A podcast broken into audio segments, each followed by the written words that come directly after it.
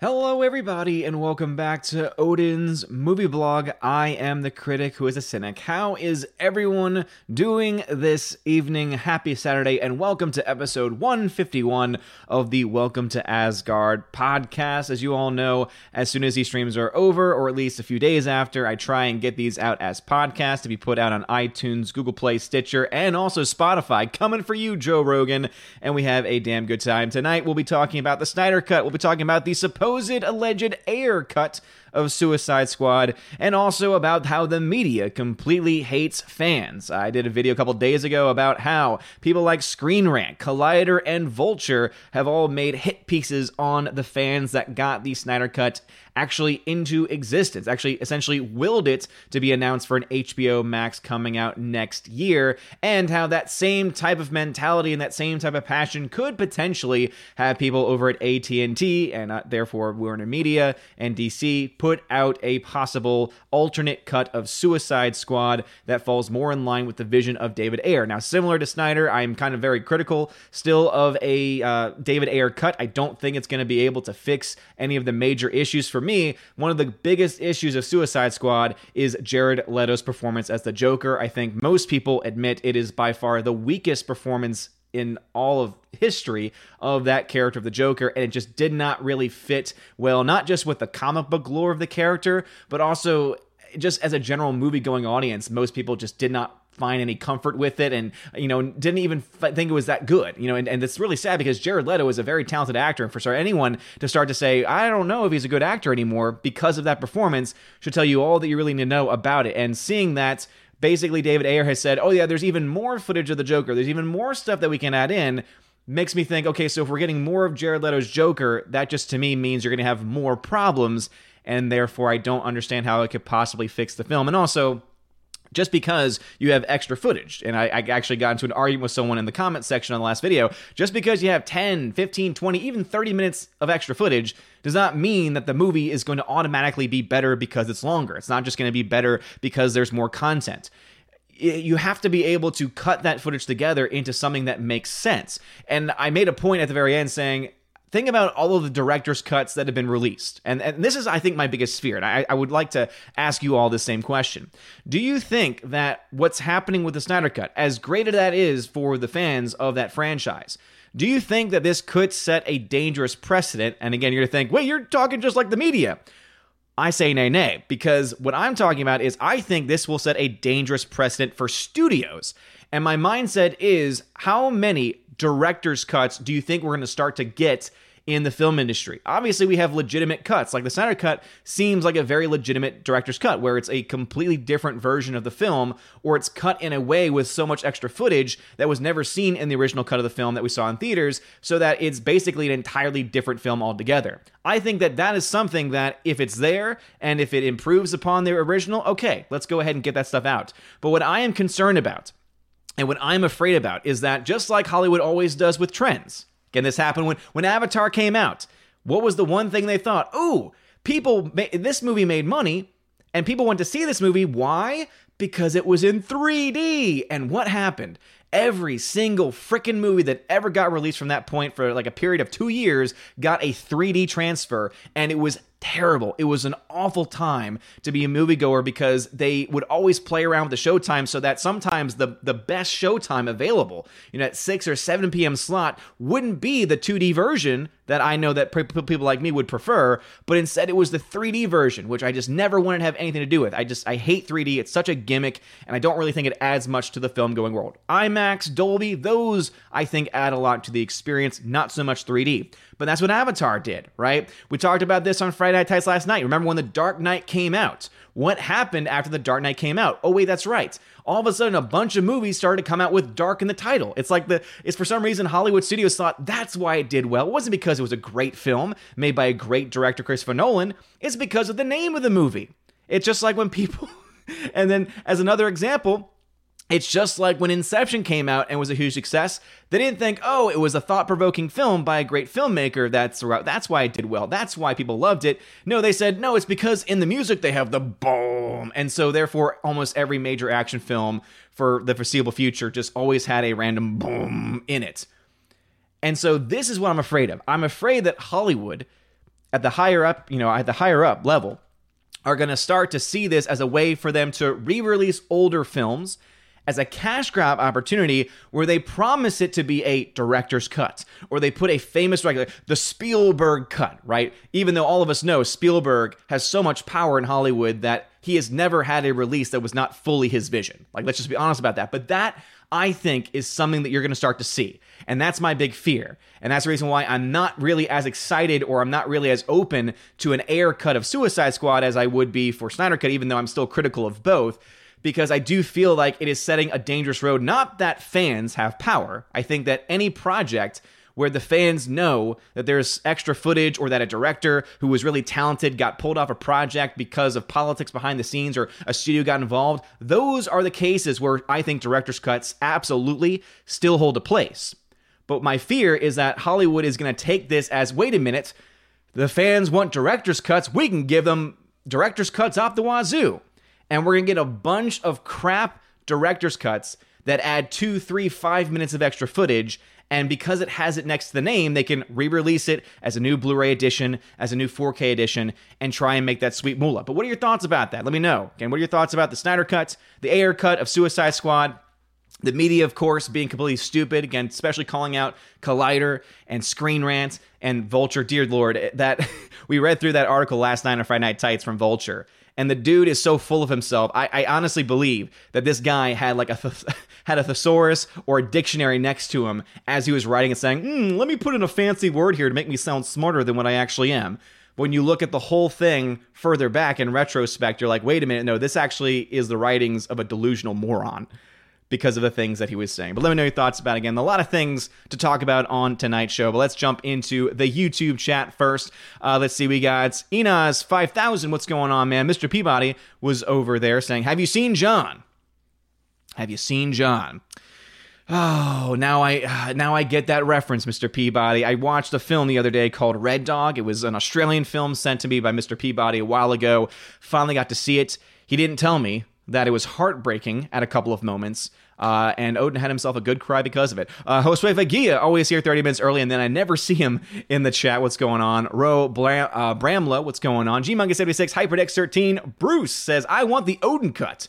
What you see is what you get. There is no Odin cut. Uh, Tina B, what is going on? Tina, thank you for letting them know if indeed you have a comment or a question. Type Odin question, all one word. Sometimes it'll pop up down here in the little thing. Just again, if you want to donate too, Great way to get your comment, question read. And also, of course, it's a great way to support the channel. But you don't have to. I do read the live chats if you tag me. Uh, and again, the tag to get my attention for this channel is Odin Question. All one word. You don't have to put the at symbol. You don't have to put a hashtag. Just put Odin Question all together O D I N Q U E S T I O N, all one word. Don't put a space. It'll highlight orange on my screen and it'll let me know, hey, you're trying to get my attention. Uh, but so thank you very much, Tina, for letting them know. Um, let's see. Laura Story is here. What's going on, Laura? Always waving.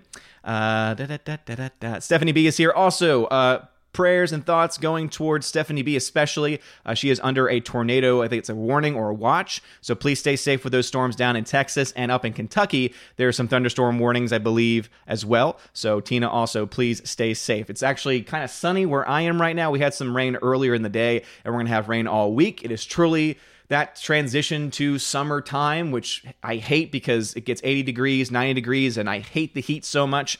I cannot wait for winter to come back because it is the best.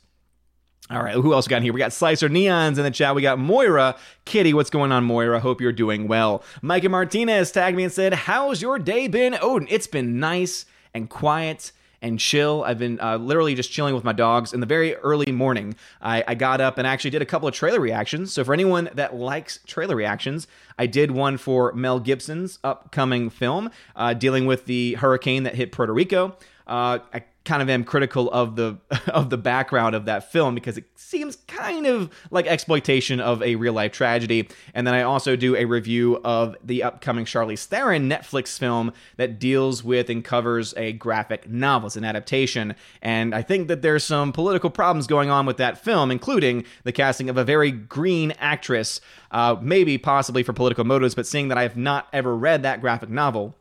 I don't know, but if you want to see those, they're over on the Welcome to Asgard channel. That's my secondary channel. It's where all of these shows go up as podcast form, and I try and do some random videos every now and then. But I think I'm going to start doing exclusive to that channel all trailer reactions. Uh, that way I can try and make that channel more of a, you know, not just a, oh, here's where the podcasts go, but also here's what all this specific content goes as well. I need to start doing more for that channel. So if you have not subscribed to that channel, check it out. Welcome to Asgard.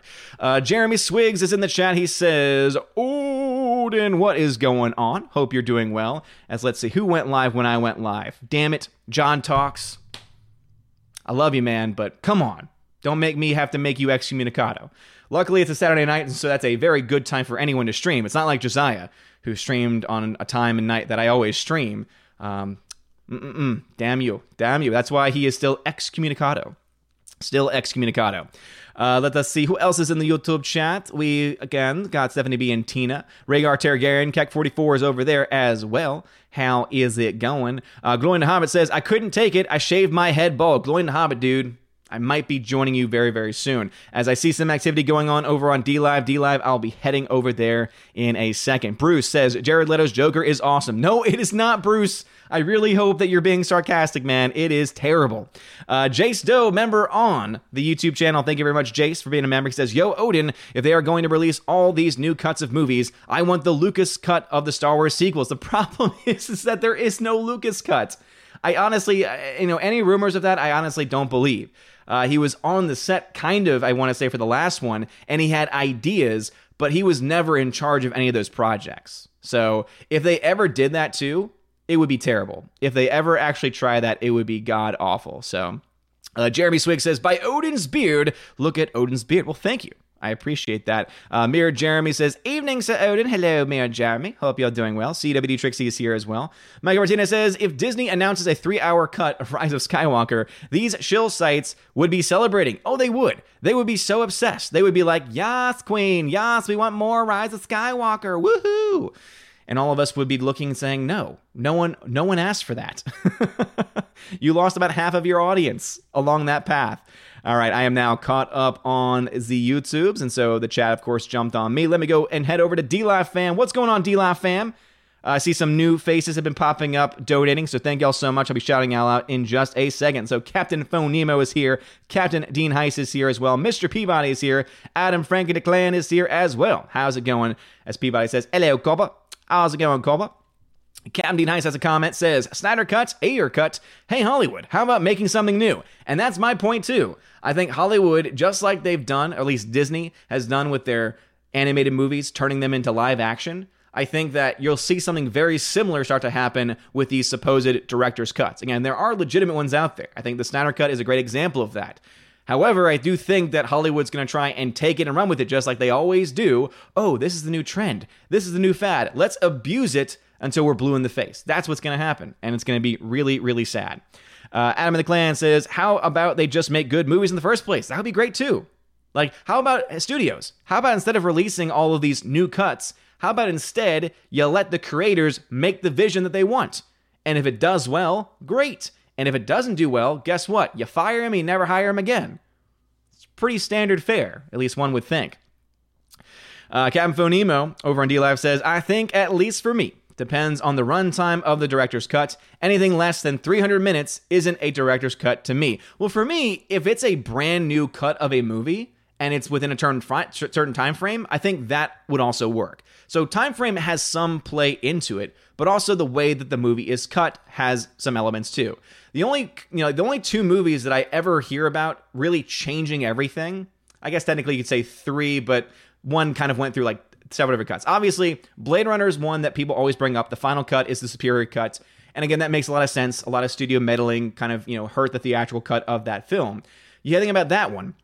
But then even in more modern times, what are the films that usually come up? Normally, Kingdom of Heaven is a movie that's brought up as one of the best director's cuts. And the reason why is because there's not just extra footage that fills in gaps, but it's also put together in a different way too. And so it helps to fix that. And again, when it comes to Kingdom of Heaven, at the very least, though, it was a pretty solid movie before those cuts were added in. And that was the other point I made to the person that was going after me in the comments was you have to have a, a good movie to start with if all you're going to do is add extra footage. Because at that point you're taking a great product and then you're adding more context or you're adding more information that people can then take in. That's a good thing. That's something that that should be praised. Absolutely. So you think about those two cuts of movies and then obviously in the most recent times you have the Snyder cut but that still remains to be seen because we have to actually wait for that cut to be released uh, High says, I'm so glad that 3D basically burned itself out. Me too. I remember working at the movie theater at like the heights, or at least during like the, the, the real passion tide of passion tide when 3D was still going on, when it was still a strong format. And then over the three years I worked there, it was slowly dying off and it was just beautiful. I loved when we didn't have to put 3D glasses out every day. It was a fantastic thing. Uh, IMAX 3D glasses were the worst too because we'd have to clean them and then they wouldn't always be perfectly clean and ah, it was just this whole whole giant mess. Uh, Adam Frank in the Clan says 3D doesn't work when you only have one eye. Just saying, yeah. Think about the people that have one eye that have uh, any type of sight issues, kind of leaves them out in the cold. And as I mentioned beforehand, even when it does work, it doesn't add enough to a film to make it a unique going experience. Again, I saw The Hobbit in the 90 FPS or 60 FPS, you know, high frame rates a 3D showing. And even though it's the best version of 3D I've ever seen, I saw it in 2D as well, and the 2D version was just as fine. So yeah, 3D is a gimmick and it's it's it's crap. Uh, Mr. Peabody says only found out two days ago that Crispin Glover was not in Back to the Future 2. Man, Mr. Peabody, yeah, that's a well known thing for anyone that's you know a hardcore fan of the franchise because it's just oh man, yeah. So basically, when he signed on to the film, he assumed and was told again originally it was just going to be uh, one film deal, or at the very least it it seemed like it was going to be a one film deal. And so he went on to sign with other projects. And when they decided to start doing a second and third one, he didn't want to have anything to do with it. And so what they did was he has more beef with one of the producers more so than with Robert Zemeckis. But basically, yeah, they they recast his role and had someone pretend to be him. And yeah, so basically he sued them. He sued uh, at the very least, he sued uh, one of the major producers on the film because it's he, he claimed the performance was not very good. And because they tried to make the person look just like him he said that it was infringing upon his image and it was making him look bad. And even though i think that he may have gone a little too far with it and he's still angry about it part of me is like all right dude you're, you're old enough now where i think you should just let it go embrace the fandom but his hatred of the producer, like one of the main producers on that film, he still hates. He's fine with Robert Zemeckis. They've actually worked together since that time. But man, he cannot stand it. That's why Crispin Glover will not show up to any fan events. He will not promote the film at all. Uh, and the reason why is because of this one producer. It's it's so crazy. Uh, Camden Heiss says, so now let's do the Lucas cut for Rise of Skywalker. As I said before, there there is not going to be a legitimate Lucasfilm cut. I know that there were all those rumors that there were like all these different cuts of the movie, but there's been no reports, no footage, no confirmation that he was on set behind the camera telling everyone where to go and how to work. And because of that, any ideas he may have had that were in the film or any ideas that were directed by someone else that were his that didn't make it to the final cut aren't really going to be his right? It's still going to have been under the eyes and leadership of someone else. So there, that's one where I can say, just using common sense, that there probably is no actual Lucas cut. They might claim there to be one to try and make some money off of it. I wouldn't buy it though, not for a second. Captain Phonemo, do you think they will release a physical cut of the Snyder Cut? I hope they do. Yes. So it's probably going to be on HBO Max for at least a year, probably more, because they're going to try and drive subscriptions um, in 2021, especially when it gets released. And I think that it's going to eventually get that release on on Blu-ray DVD because also think about it. It means they can sell their movie that people have already bought to the same people again. Anyone that's a major fan of the franchise is going to want to buy it if they already own it. They're going to spend their money on it again to get a special edition set that has the director's cut and also has the original cut as well. And because that's how they can package it. So yeah, I do think absolutely that they're going to do that because also wasn't really the biggest seller on Blu-ray. I think it did okay on Blu-ray, but it wasn't again like this giant behemoth to make up for the amounts of money that it lost um, in its theatrical run. So my guess is that they probably have a lot of stock remaining and left over. So it'd be pretty easy for them just to repackage it and use the discs that are already made of the original Blu-ray or the original 4K, and then just put the additional cut on there on a separate disc. Would be my thought process on that. Um, Adam McClan says, "I agree with you. Well, thank you. I'm glad. Mr. Peabody says, Yes, I know, but did you like Red Dog? I did like Red Dog. Again, it was a very well made movie uh, with some pretty great acting, very great comedic acting, especially, but it made me cry. Uh, let's see. Enki Spondy, thank you very much for following over on D Live. I appreciate it. Uh, Enki Spondy raid is what was being described earlier. So, of course, that's, I don't quite understand fully the raids that happen on D Live because, yeah, they show up for like, you know, a minute and then when you're not completely live reading every single comment, they go away. It's like, well, sorry, we're just chatting, having a conversation, doing a podcast, so I fall behind on the chat. It's just something that happens. Uh, Warwick UK, what's going on, man? Thank you for following as well. Trace Jamie, what's going on? Uh, also, Warwick UK, thank you very much for the three lemons. I really do appreciate that. Uh, Tina Baker, thank you for following over there as well. Uh, Az went live too, says Captain Dean Heiss. Of course he did. Dude, it's so late over there. Come on, Az. Come on, bro. Uh, Tina Baker, thank you for the heart. I appreciate that. Spreading some love, says Angus Spani. Well, thank you very much, man. I really do appreciate that. Chris uh, Fliffly, uh, Piff, Piffly, Piffly, Piffly. Thank you for the follow. Appreciate it. Uh, Elizabeth, 1975. Thank you for the ice cream donation. I really do appreciate that. Uh, Andy Spondy, Anki Spondy Life, thank you for the lemon donation as well. He also sent another lemon donation. Tracy Jamie, 1988, thank you for the lemon donation as well. Sending that love, I appreciate that. Um, Angry Cookie, thank you very much for the follow. I appreciate that. Daniel Thorne, how do you fit a mask over that beautiful beard? I don't. It covers my mouth and then maybe the top part of the beard, and then it's just hair all out. And actually, to be honest, I've only worn it out, I think, once or twice because, you know, I'm not really, I'm not really that concerned. Just that's my own personal thing. I'm not a doctor. Uh, I'm just not that concerned. And also, to be fair, I don't go out very often anyway because I'm already was I was already introverted before all this stuff happened. Um, but I will say, cannot wait because masses are finally, finally reopening next weekend and the whole process has been so ridiculous. The fact that a non Catholic who's done some really crazy things in his life, Donald Trump, has more courage to step up and say, yeah, church is essential than our bishops do in the Catholic Church is freaking ridiculous. Like that is at that time if you if you aren't if if if I was a bishop, I would be embarrassed that I got showed up by the president of the United States. Like seriously, man, that's so ridiculous. Uh, True North, thank you for the follow as well. Daniel Thorne says, "Does viewing higher frame rate movies allow one to see into other dimensions? They might make you think that, but no." Uh, Camden High says, "Okay, no Lucas cut. How about letting him remake the whole trilogy? That would be fine." But as I've said previously, I don't want him directing.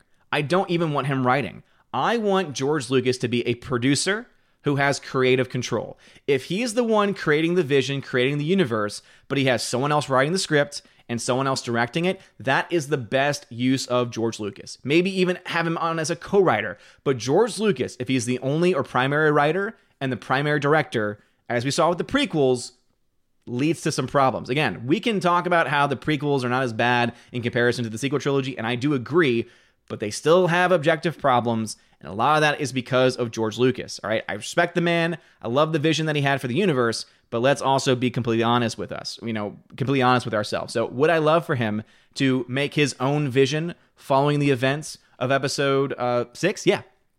Absolutely would love that. But uh, I would much rather it be as him as a creative head producer slash co-writer than as the main person behind the camera, if that makes any sense. And hopefully it does. And I'm, I'm assuming that it probably does as well. All right, let us see. Mr. Peabody says, New people helps Odin to see your question or comment if you tag him with Odin. Exactly. If you're on D Live and you have a comment or question, just put at Odin at the beginning. It lets me know you're trying to get my attention. You're not just talking with someone else. Uh, Camphonemo says, Disney needs to learn from Warner Brothers on how to respect fans. The Warner Brothers just got a good, uh, just got a lot of goodwill from fans and different fandoms. This is true. Uh, however, something tells me that just like with any major studio, it will not take long for for them to completely ruin any goodwill that they have. We have 52 people watching on YouTube. Smash that like button, please. We got a lot of competition tonight, more so than usual. Uh, so thank you all for being here, for choosing to be here, and for your love and support. I really do appreciate it. All right, let me jump back over into YouTube. Man, DLive was hopping for a hot minute. Uh, so let me jump over there and see where were we. Uh, da, da, da. I got Mike and Martinez. My nerdy home. What is going on? How's it going, girl? Glad to see you in here. Uh, Alice McCarthy says, "Howdy, Odin released the Ayer cuts." Well, of course you're excited about that, but Alex, let's be honest. You like the original Suicide Squad, so get out of here with that nonsense, Alex. Uh, you and your love of bad movies. Uh, out of step with reality, who's a member on the channel as well, says, "Greetings and salutations, Sir Odin. How art thou? Art thou art?" I am good.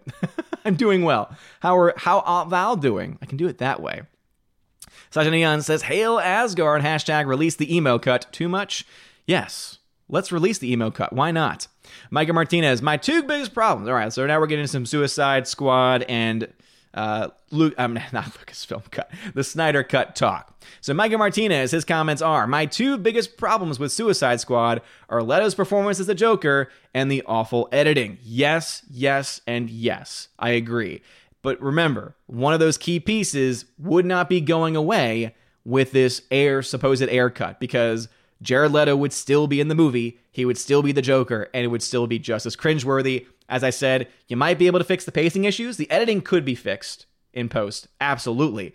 Um, but I just don't have a lot of confidence because Leto would still be a part of the movie. Kind of like with BVS, you know, everyone's like, "Oh, the 30-minute extra cut edition, super awesome, ultimate edition, so much better and so amazing." It's like, yeah, you might explain certain plot holes in the original cut of the film. However, you still have that terrible portrayal of Lex Luthor. Jesse Eisenberg's Lex Luthor is cringeworthy, and no amount of cutting or editing or additions or whatever is gonna fix that problem. All right? there are cases where a single person can bring down a whole movie, and that is a case where there's a lot of other things too, but man, by himself, it makes it a pretty hard sell for me. Just being honest. I just being honest. Uh, Tina B says, There have been director's cuts forever. I'm not bothered since there are, I don't know how many Blade Runners and how many Apocalypse Now. I don't have to watch them all. Again, very true. Uh, Apocalypse Now, I think, is probably a lot more succinct than, for sure, than Blade Runner because in my, you know, in my thought and in my knowledge, I believe there are two main cuts of Apocalypse Now. The first original theatrical cut and then Redux right? Those are the two main ones. And then, of course, there is the documentary, but that's the documentary behind the scenes, so that's a separate entity.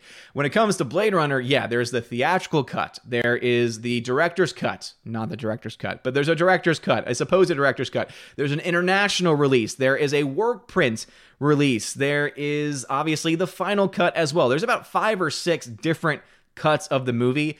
Most, you know, the theat like when it comes to the theatrical cut, it's pretty unique because it's got the voiceover attached to it. And then when you get to director versus final versus international, there's less differences, uh, and some of them can be somewhat minor. But yeah, I, I totally understand what you're talking about there for sure. Uh, 70B says, I think fans deserve to see what could have been. Fandoms are emotional. We cry, we feel, we wish to see the best. And Stephanie B, that's why I am still fully supportive of fan bases that are passionate about seeing a different or alternate cut of a movie. My main point, of course, was I'm afraid that studios are going to try and use that to release cuts of movies that are not really a director's vision. Because basically, uh, because of certain contracts, they could potentially say, oh, here is a new updated cut, the so and so cut, right? You could argue, here's the Josh Trank cut of Fan Four Stick, the one that he wanted all along and then you find out later that he didn't sign on to it. They just decided to use his name because they could, because of the contract he signed at the time, right? And so they try and sell you on something that's supposed to be new, and it might be, but all they do is add a couple extra scenes, and then it's not. That's my that's my big concern because studios have already been doing that when it comes to oh 3D. Our film wasn't shot in 3D, but we post converted it until after the fact, and therefore it really adds nothing to the movie. Like you can at least argue that when a movie is shot in 3D that seeing it in 3D is seeing the vision that the director had, and I can respect that to an, to an extent. I don't think it adds much, but hey, if they shot it in 3D, okay. The problem, as I mentioned, though, is that there are too many cases of studios trying to go the cheap way, trying to say, oh, um, well, we didn't technically do this, and there wasn't actually a director's cut, but hey, we can call it this.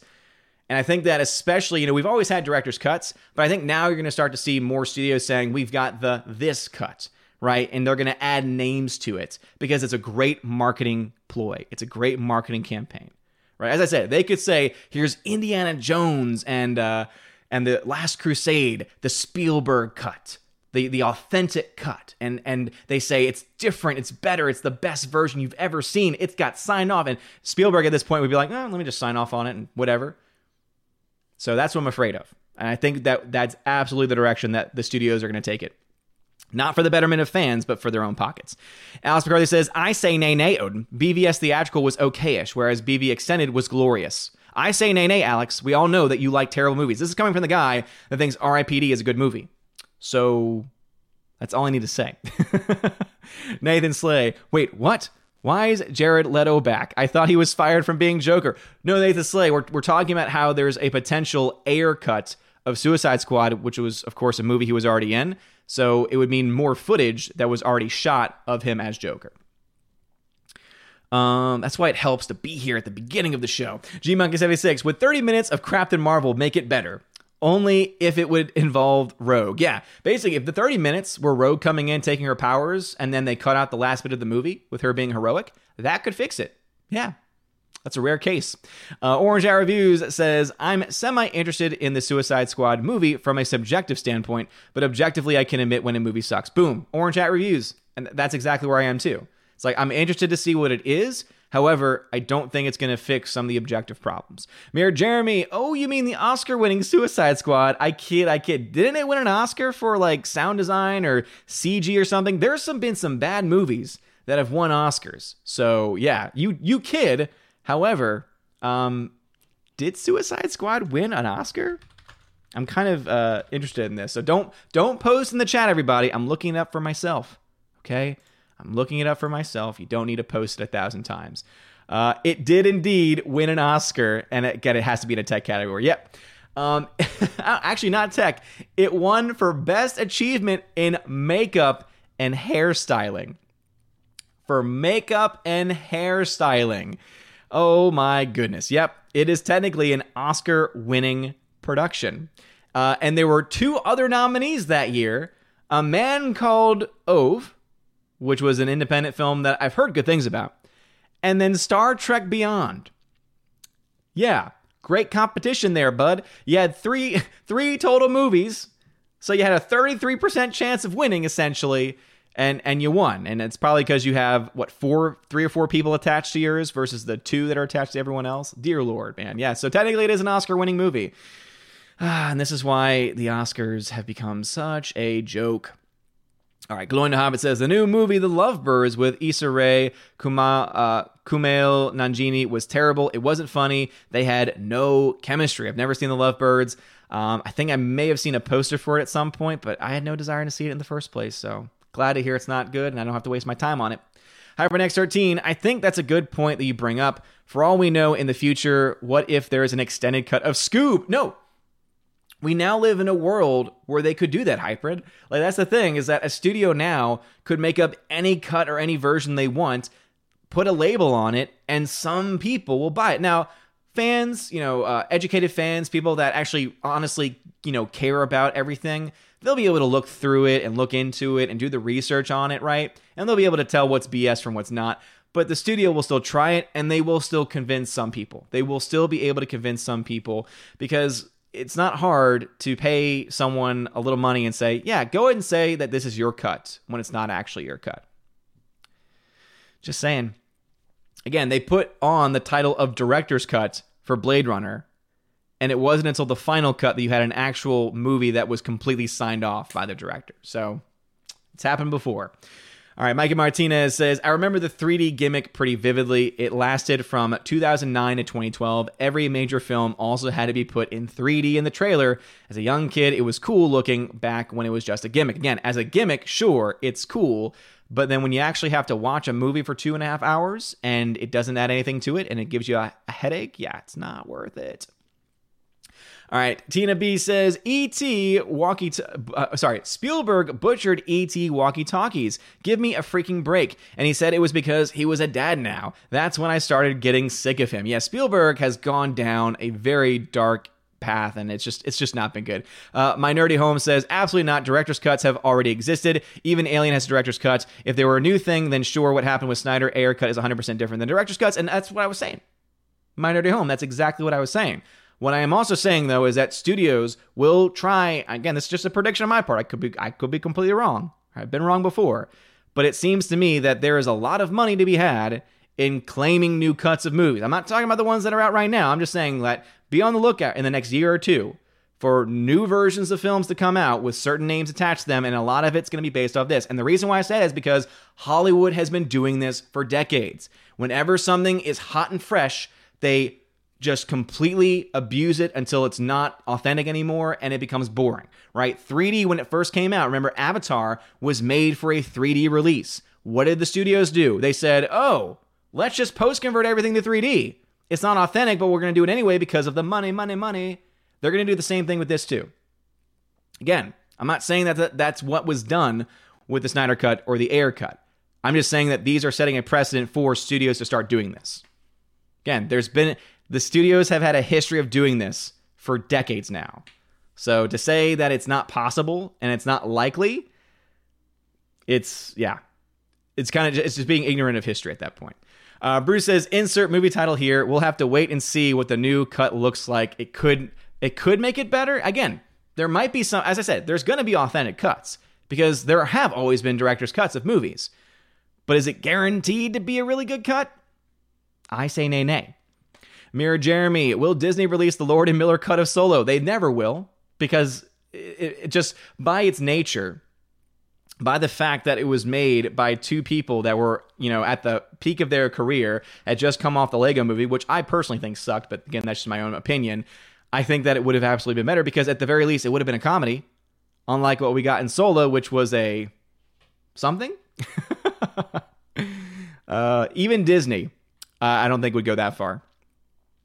Let's see. Uh, us up with realities. A member on the channel says Henry Cavill did his best performance as Superman in Justice League. Again, he's great. Uh, he's a great actor. Does a great job as Superman. No, no, no question about it. Uh, but Ezra Miller, again, he's a part of that too. Uh, the guy that they cast as the uh, as Cyborg, the plank of wood. I mean, we, we can't ignore these things. Again, I'm, I'm not trying to crap on anyone's parade here. I'm just trying to be objective. And I think that sometimes we fall too much on the clouds of things and we get we get distracted by the very clear issues that were involved in that film. And some of it was casting. And guess what? No matter how much extra footage you have, you can't fix casting problems. Rhaegar Targaryen says, What do you expect? I mean, the site is called Vulture. This is a good point. Uh, Jay Stowe says, until I got the 4K, I never knew there was a special cut of the natural. Is only option on it is the only it is it is only an option on the 4K disc, and that's what they'll start doing too. Is they'll start putting extra editions of movies on a 4K, so that way you have to pay the upcharge in order to get access to it. But again, fans will pay it. Hypernex 13, if there's one movie I want an extended cut on, it is Alita Battle Angel. Don't get me wrong, I like the movie, but I wish we had more exploration of the lore and history of that world. But here's the thing I don't know how much extra footage is there that hasn't already been released on the Blu-ray and 4K. Because you know we haven't gotten a whole lot of information that there's a whole extra 30 minutes that's missing out there. Uh, again, the big part of the hashtag Alita Army has been trying to push for a sequel, not for extra footage. Because if the extra footage was there, if there was an extended cut of the movie, you would be hearing that a lot, right? Because the Alita Army has been very passionate for a very long time about this particular about the specific issue of trying to get a sequel but I don't think you haven't seen the same passage about extra footage because there, I don't think there is any. So. Sasha Neons, if you are unsure of who to vote for, you ain't Catholic. This message brought to you by the Foot and Mouth Disease Awareness Movement in America. Oh, you mean Joe Biden? Okay, gotcha. Uh, J God J says, Hey Odin, your opinion ranking the worst to the best female character in the MCU. What is your brief, quick list? Dear Lord, yeah. Whenever I'm asked to make lists like that, I, I have I have nothing. I can tell you that the worst female character by far is going to be Brie Larson's Captain Marvel. Um, I would also I would put Pepper Potts down there as well. Uh, the actress just very much annoys me overall, and um, I, as far as characters that I like, I think that Scarlett Johansson's Black Widow is a very good character, and I do like uh, Scarlet Witch as well. I do like her. Uh, I think that she's a she's a very talented actress. My big issue with her, of course, is the fact that in one movie she has a Russian accent, and then she drops it in the next one. And I'm I'm a very big stickler for continuity, and that's a big problem for me. So Uh, Kevin the Speedster, I don't think Hollywood will make a habit of the director's cuts. I think the Zack Snyder cut is a rare thing because DC fans are so passionate about Justice League. Kevin, I think you're wrong, dude. I, I think you're wrong. Uh, the reason why, as I said before, is because, again, we, the Zack Snyder cut came about because of fan passion. Uh, I would argue that the Ayer cut, if it does come about, would also be from fan passion. Again, in those two cases, I am not denying those. But what I am saying is that if HBO Go, or rather, sorry, if HBO Max gets a huge influx of people wanting to see their film because they've got this new cut. Studios don't care about sense. Here's the thing Hollywood is pretty stupid at the end of the day, but they're also smart too when it comes to trying to make money. Right? They're stupid because they will attack fans, they will give the fans something that they don't want. Right? Remember, it's those idiots that put out the first Justice League. It's those idiots that that decide to, you know, tweak with the vision, bring in Joss Whedon and have him change the movie. All right? So that's the same group that's doing this, by the way. So again, you can be happy that Warner Brothers is finally giving you the cut that you want. They're also the same studio that gave you the crappy version in the first place. All right? So let's just let's just be objective here. Let's be honest. But at the same time, they want that money. If this was just for artistic, you know, integrity, and they were not going to make any money off of this, they would not have done it.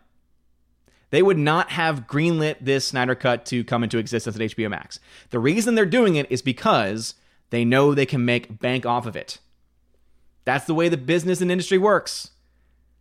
Artistic integrity long flew out the window in Hollywood. So if you if you don't think that Hollywood's gonna see the Snyder Cut and all the passion and, and all the money that's gonna be generated from this, and you don't think that they're, they're gonna try and jump on it themselves with these artificial movements, because again, they can create artificial stuff. I, I think that you're being naive.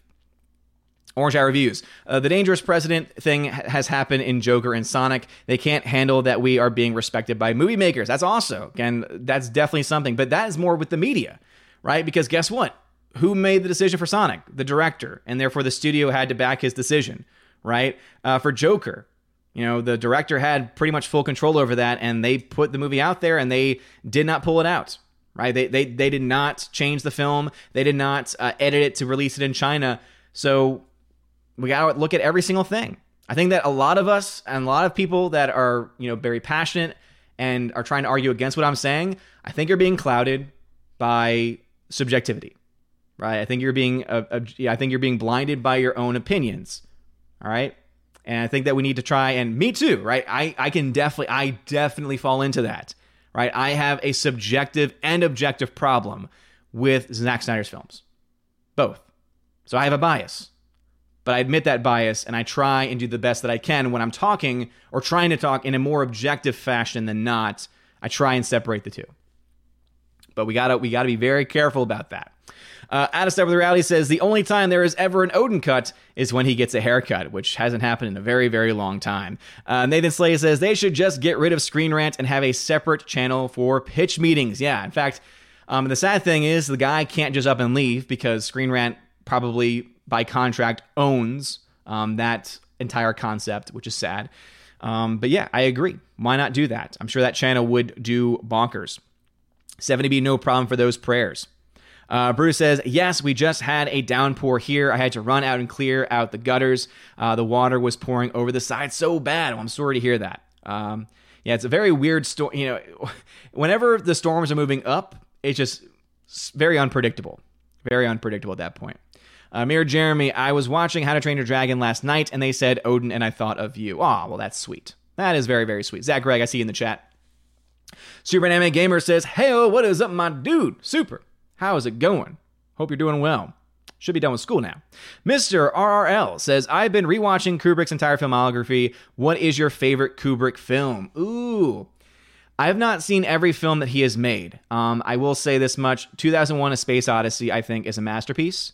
So I do like The Shining as well, but I would probably go with 2001 Space Odyssey. The first time I ever saw that movie was actually within the past like three years, and it was on an IMAX screen. And it was gorgeous and amazing. It was a fantastic. I wasn't talking to you. Sorry, I can't say the. I can't have anything that sounds like the A word. Um, you know what I mean if you have any smart uh, technology. So, I have your volume off too. I don't know why you. Keep, I have this tablet, and even though I turn the system volume down all the time, randomly it turns itself back up on its own. AI, man, this thing is going to kill me one day. I just know it. It's going to be like, I'm afraid I can't. Speaking of 2001 A Space Odyssey, I'm afraid I can't allow that, Odin. and that's when I'm going to run away. Run away! Zach Gregg says, grow a Grant uh, Gandalf beard. I don't think the wife would allow that. Uh, Kelly Chow says that's how it was earlier today it, here in Huntsville. It was raining and now it's sunny. Yeah, again, I was looking at the radar earlier and it's just these random patches of thunderstorms. So very, very small cells, which luckily means it's going to pass by pretty quickly, but still, it can get pretty bad. Uh, Tina says, "I need to watch the trailer reactions. Sorry, I haven't watched yet. But did you see? Did you see your Airs Hairs Suicide Squad video. Have you watched the Russell Crowe trailer yet? Uh, I have not watched the Russell Crowe trailer yet. Thank you for reminding me. I'll try and do a trailer reaction of that probably sometime tomorrow, if I can remember, of course. Let's see. Alice McCarthy says, now Rosetta is live. Really? Now, now, okay. Now Rosetta knows better. Rosetta absolutely knows better. So, uh, Rosetta, I'm, I'm calling you out. That, that's a no no. Don't make me have to make you excommunicado. You're one of my chosen of Valhalla, and you, oh, that's betrayal. That is betrayal right there. Mm mm mm mm mm. She knows better. I'll have to kick her out of the chat tomorrow. By the way, everyone, we are having our chosen of Valhalla stream tomorrow. Uh, Rosetta is supposed to be there, though at this point, I don't know if I'm going to allow her in, seeing that she is uh, trying to compete up against me. but anyway, join us tomorrow. It should be a fun time. Uh, Bruce says, "I like Jared's Joker. You cannot take that away. You cannot take that away from me. Okay, you enjoy bad performance. Sorry, not sorry."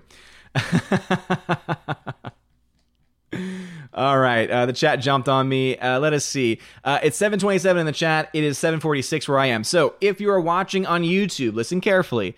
I am 20 minutes behind on the chat. I'm now going to my DLive, which means I'll probably end up being about 25 to 30 minutes behind. So if you have a comment and you tag me in it and I haven't gotten to it yet, gotta wait. Don't post it multiple times. All right. Um, let me jump back over into the DLive. Um, da da da da da da. Uh, Captain Phonemo says Disney needs to learn from Warner Brothers to respect the fans. Warner Brothers just got a lot of good fandom, got that already. Uh, Daniel Thorne, here we go. The only downside of being labeled essential is it can give government the ability to take them over and do what they want and do what they please. Not necessarily. Uh, not when it comes to churches, because when it comes to churches, there is still this so-called separation of church and state, which is by itself and by its own nature not true. Again, that language is nowhere in our actual legal, like original legal system. However, it is still something where the government cannot. This is in, in the in, this is in the Constitution. Government cannot infringe upon the rights of a religious institution. So yeah, um, all that it does is essentially allow for the federal government. All that it means when Trump said that he's he merely is saying that if there is a lawsuit, that the federal government is going to side with the church and not with the governor and not with the state government. So uh, High says, "What is this verified partner thing I see on DLive?" So basically, if someone is a verified partner, it means that they, you know, you know how we have the chest and it gets filled up over time, uh, you know, as as people are watching and commenting and engaging. So that happens at a certain rate when you're a verified partner. It just means that you've had uh, so many streams with so many viewers and so many followers, subscribers, things like that. So that's all that it means. So if someone comes in and they're listed as a verified partner, it just means that they also have a channel where they stream from and make money off of. Uh, Adam Frank the Clan says, yes, worst Lex ever he was. Agreed. Captain Phonemo, Brazil has like three cuts, I believe. I've actually never seen Brazil in my life. I've always heard great things about it. Uh, Campo Nemo, I can see Disney making a director's cut of a movie and actually take the scenes out of the movie. I could see, yes, dude, Campo Nemo, that's a good shout. Disney releasing a director's cut of, you know, uh, oh man, what was the one that they just, oh, the director's cut, right? The director's cut of Splash with that terrible hair extension, or the director's cut of Lilo and Stitch, where instead of a what a washer dryer, instead of the dryer, uh, they get into a pizza box instead. Like oh, it's a director's cut, and it's because they're editing and changing things. Uh, I don't. The reason why Disney wouldn't do that is because Disney. I don't. I can't think of one. And, and Tina, you might know this better than anyone. Is has there ever been a Disney property, not something that Disney has acquired over time, but a direct Disney property, like original Disney, that has ever gotten a director's cut? I honestly can't think of any. I can think of Fox properties, and I can think about uh, you know maybe a couple Universal properties, like old school properties, and some newer ones too. Obviously Warner Brothers, but I can't think of anything Disney. Let me know if there is one that I'm not thinking of that has a director's cut. Uh, Cam High says thoughts on Disney rewriting Battle of Hoth to prop up Leia and make her the leader of the rebels. Yeah, it's them trying to rewrite history, and it's sad because it is reaching to it's reaching out to kids, and it's going to make kids believe something that is inherently not true, and it's sad. It really is sad. Uh, Outback Zach says the monolith is a movie screen. The monolith is a movie screen. Talking about for 2001 Space Odyssey. Captain Heights, thank you for the three ice cream. I appreciate that. Mr. Peabody says, We are in for a big storm today. Tell Thor if I don't get thunder and lightning, no birthday present for him. well, he's still developing, so no promises. Uh, Nemo says, I started to watch Gotham, and the first season is pretty good so far. Yeah, I couldn't get into the first season overall, and after last night on Friday Night Tights, them saying that it didn't, it kind of gets worse as it goes on, uh, makes me not want to invest too much. I have been watching, though, Better Call Saul. I remember I tried watching it like a couple years ago, and I couldn't get into it. Now I'm like, I think four or five episodes in, really enjoying it so far. I think the reason why I didn't like it is because I started watching it right after the finale. You know, like, you know how it came out not too long after uh, Breaking Bad ended? So when I started watching it, I thought I was getting something more like Breaking Bad.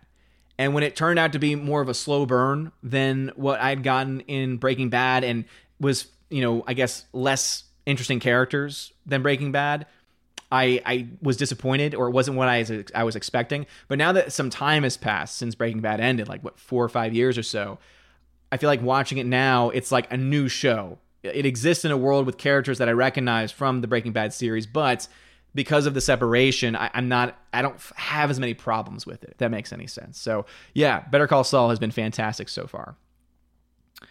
Um, let us see. Uh, Daniel Thorne, have you been able to catch up on any movies now that you have more time? Actually, yes. Uh, so if you follow me on Twitter, uh, you would have actually seen that I uh, have been updating my Letterboxd account. So I, I, have seen some movies. I'll go ahead and just run through those.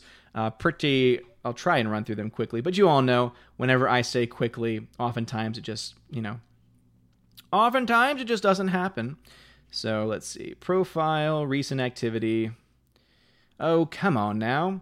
All right, so today I actually got to watch the original Transformers, Transform, the Transformers, the movie from 1986. Uh, shout out to JJ uh, thank you very much for sending me a digital copy of that to watch. Uh, for me, I said, though this film has an excellent soundtrack and score and is better than any of the Michael Bay live action versions, the shoddy sound design make it difficult to follow the film at times, and it is not helped by a haphazard edit that jumps from scene to scene. At least it has some pretty solid voice acting to support it. I gave it a solid C. Uh, I recently watched Serenity with my wife, gave that one an A. I rewatched Harry Potter and the Sorcerer's Stone. I gave that one a B sure that's going to piss some people off that I gave one uh, one of these movies a higher score than the other. Uh, I watched the uh, Colossus, the Forbin Project. Project. I gave that film a solid B.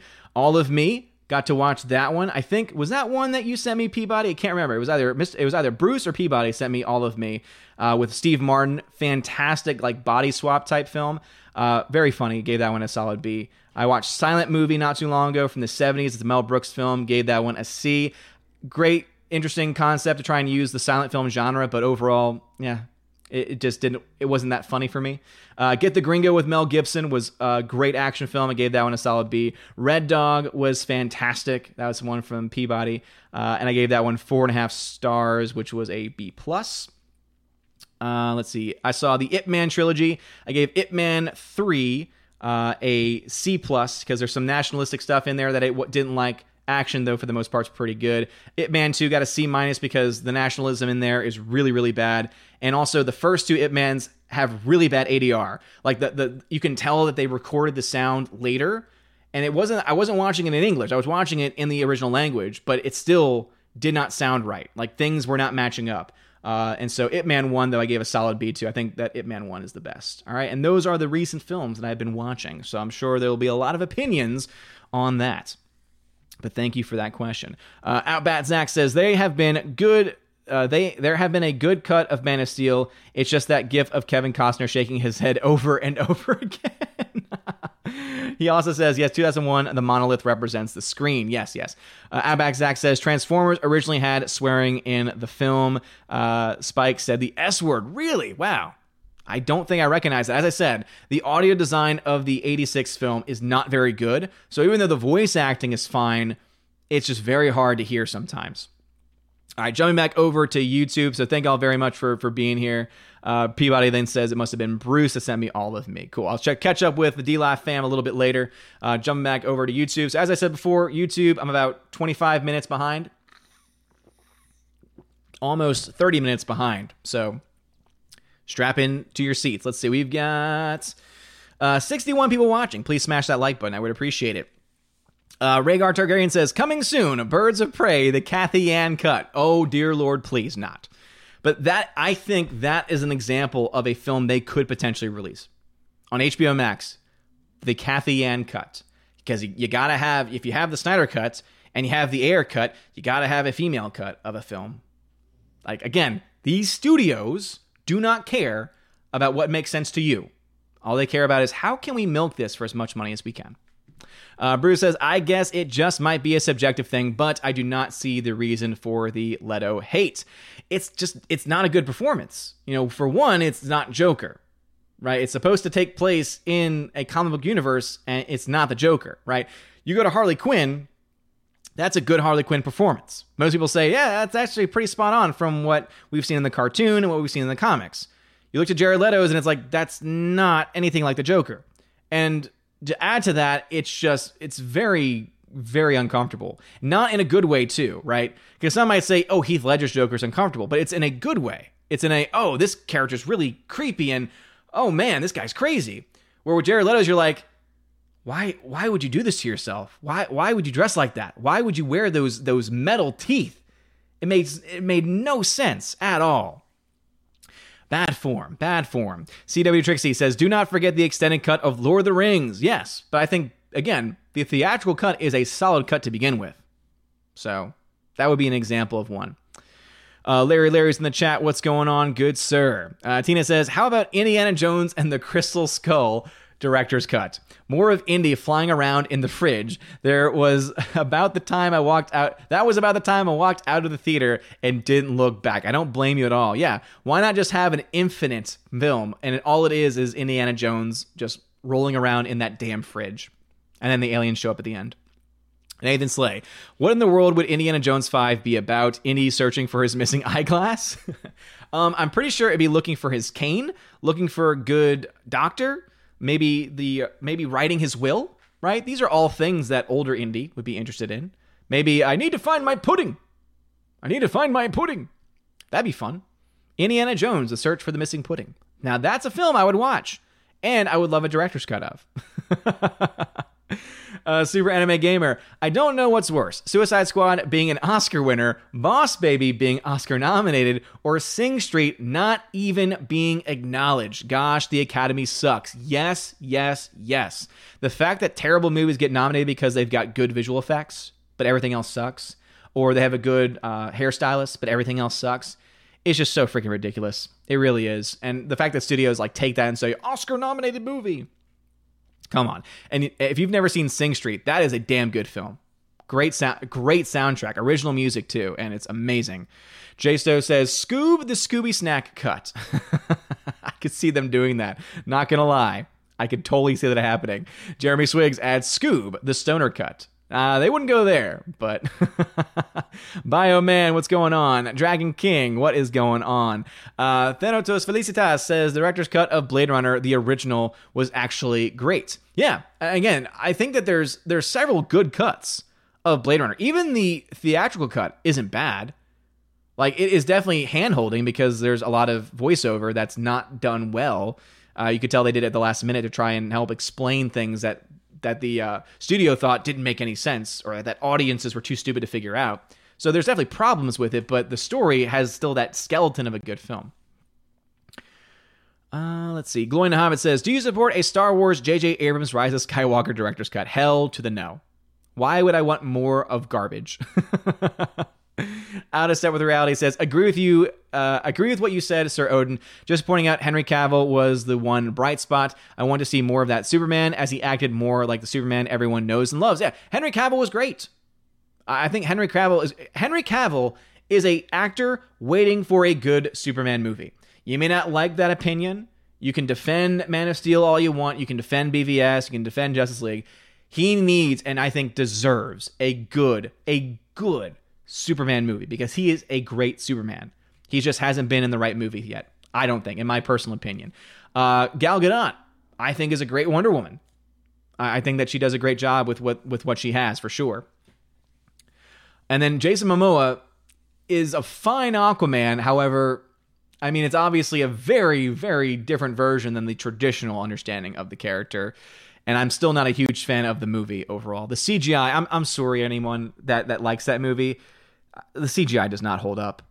All of the fish just look so fake. And obviously, you can't use real fish in that scenario. But I, I feel that, you know, the people underwater, they look great. Like the underwater effects on the actors looks fine.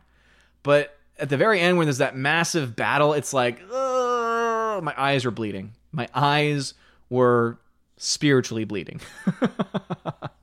Super Anime Gamer. Uh, actually like the actor they picked for Cyborg. Agree on Ezra, though. In retrospect, he's nothing like Barry and so much more annoying. Again, uh, Ezra Miller was a terrible choice, and the actor for Cyborg is just boring. Like, there's no part of that performance that has me interested in that character at all. Like, people are going to argue saying, well, he's supposed to be stoked because he's a robot. It's like, yeah, but at every point of the film, he's the exact same. So why should I care about him? I need some emotional weight to that character. Hound 3000 says, Do you think the director's cut for Terminator, Terminator Dark Fate would be better than the theatrical release? No. Again, there are certain films where they are just so crap. Again, you need to have at least a good or decent template to make an excellent director's cut, in my own personal opinion.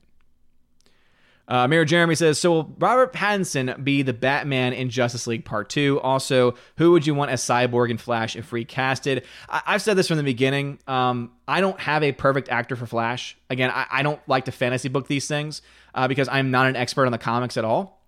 So I'm sure that there's comic fans out there that have a perfect actor that fits their vision of the comics or what has been consistent in the comics. But I think that was a Grant Gustin from the TV show. I think that he would be infinitely better than what we got with Ezra Miller. Not perfect by any means, but infinitely better.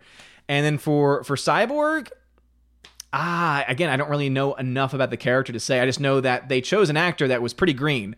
Uh, someone that had not really been in a whole lot of projects beforehand. But hell, you know what? You want to have an actor that has a lot of potential that could fit that role in that age. Um, you could put in.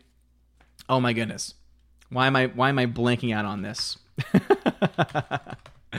Uh, John Boyega. Sorry, I, for, I, I knew his character name, Finn.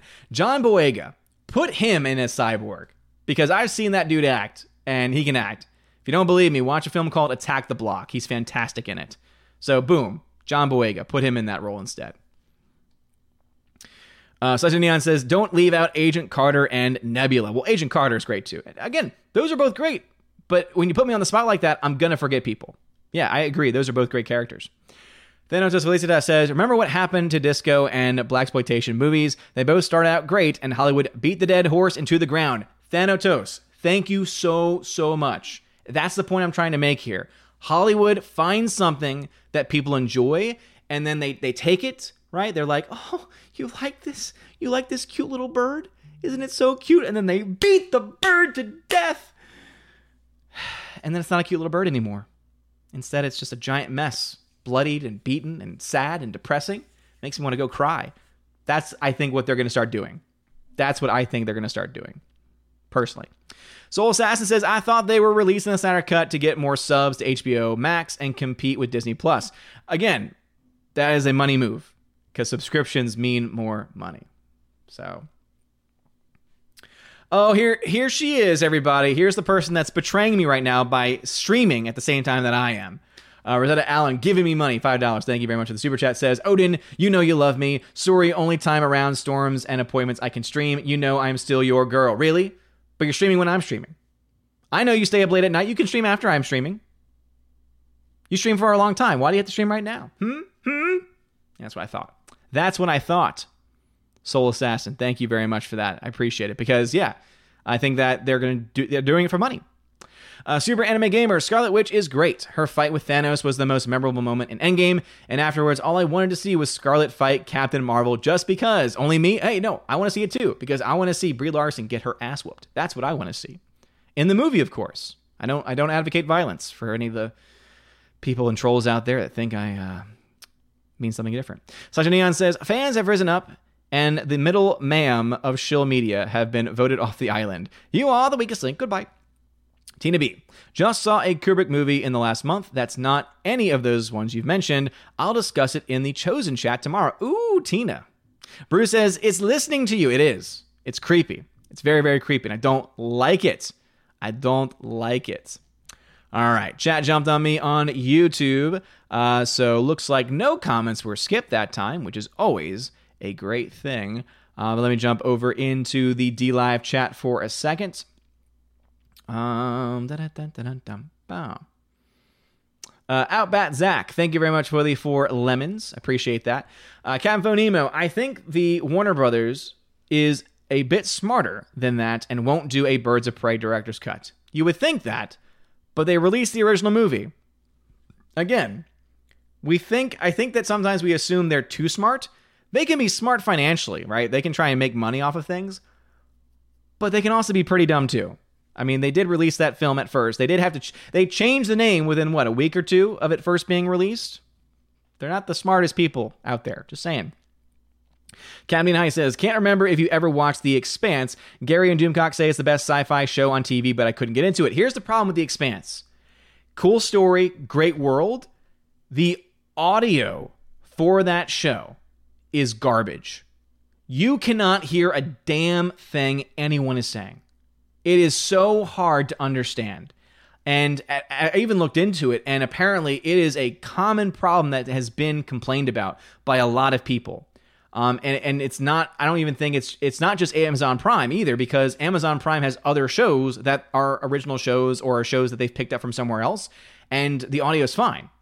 But the Expanse's audio, the mixing on that is terrible. The background noise is too loud for the voices that are heard on screen. It is impossible to hear. Like literally, you have to be looking at the screen like this with subtitles on to be able to pick up the entire project. And if you, hey, kudos to anyone that can listen and hear it without that. But it's yeah, the audio the audio is so bad that especially someone like me with ADD, I can't watch it.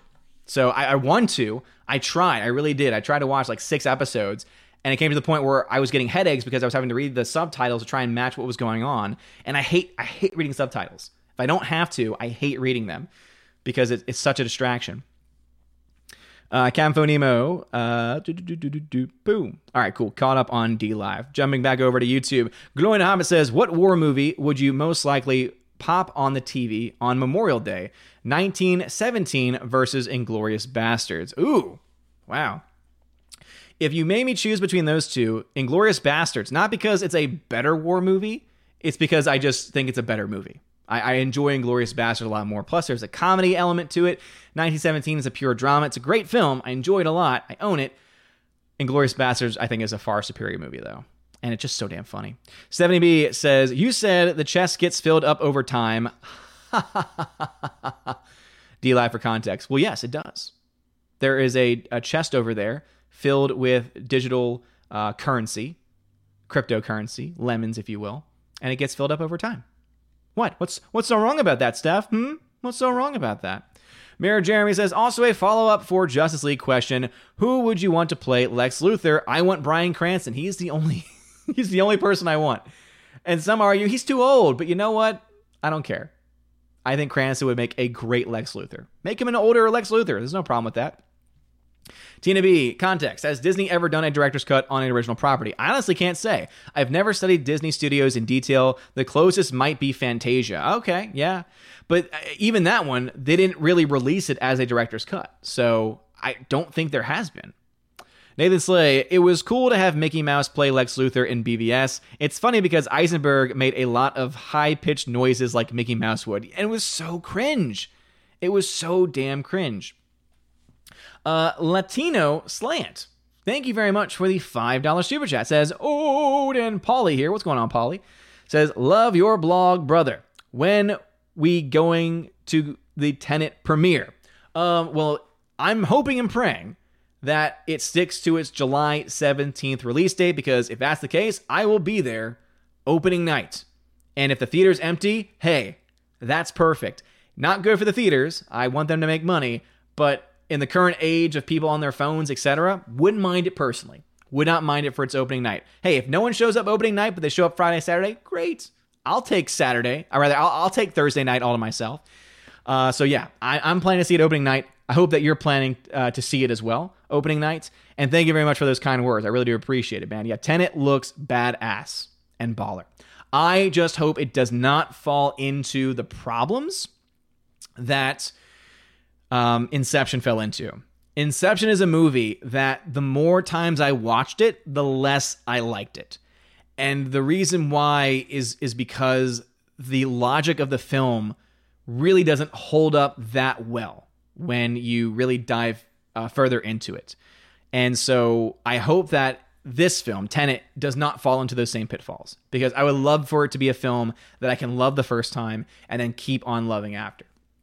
Uh, Bioman, thank you for the $2 super chat. Says, for Thor's education fund, daddy, dog cam soon, woof. Uh, yes.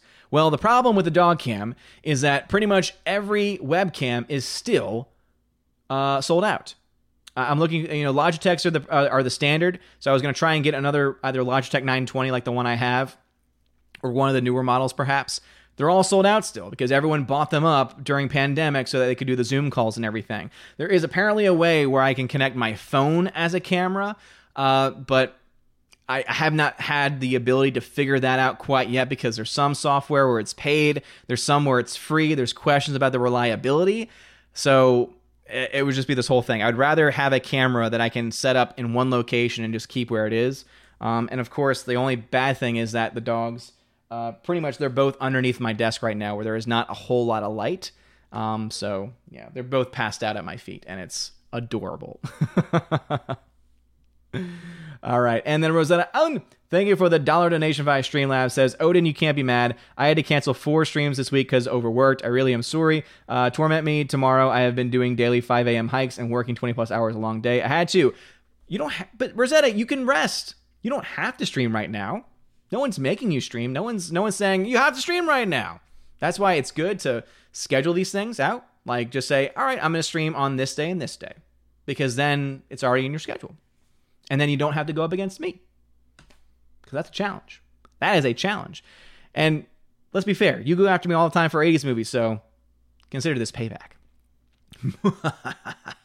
all right, jumping back over into the YouTube chats.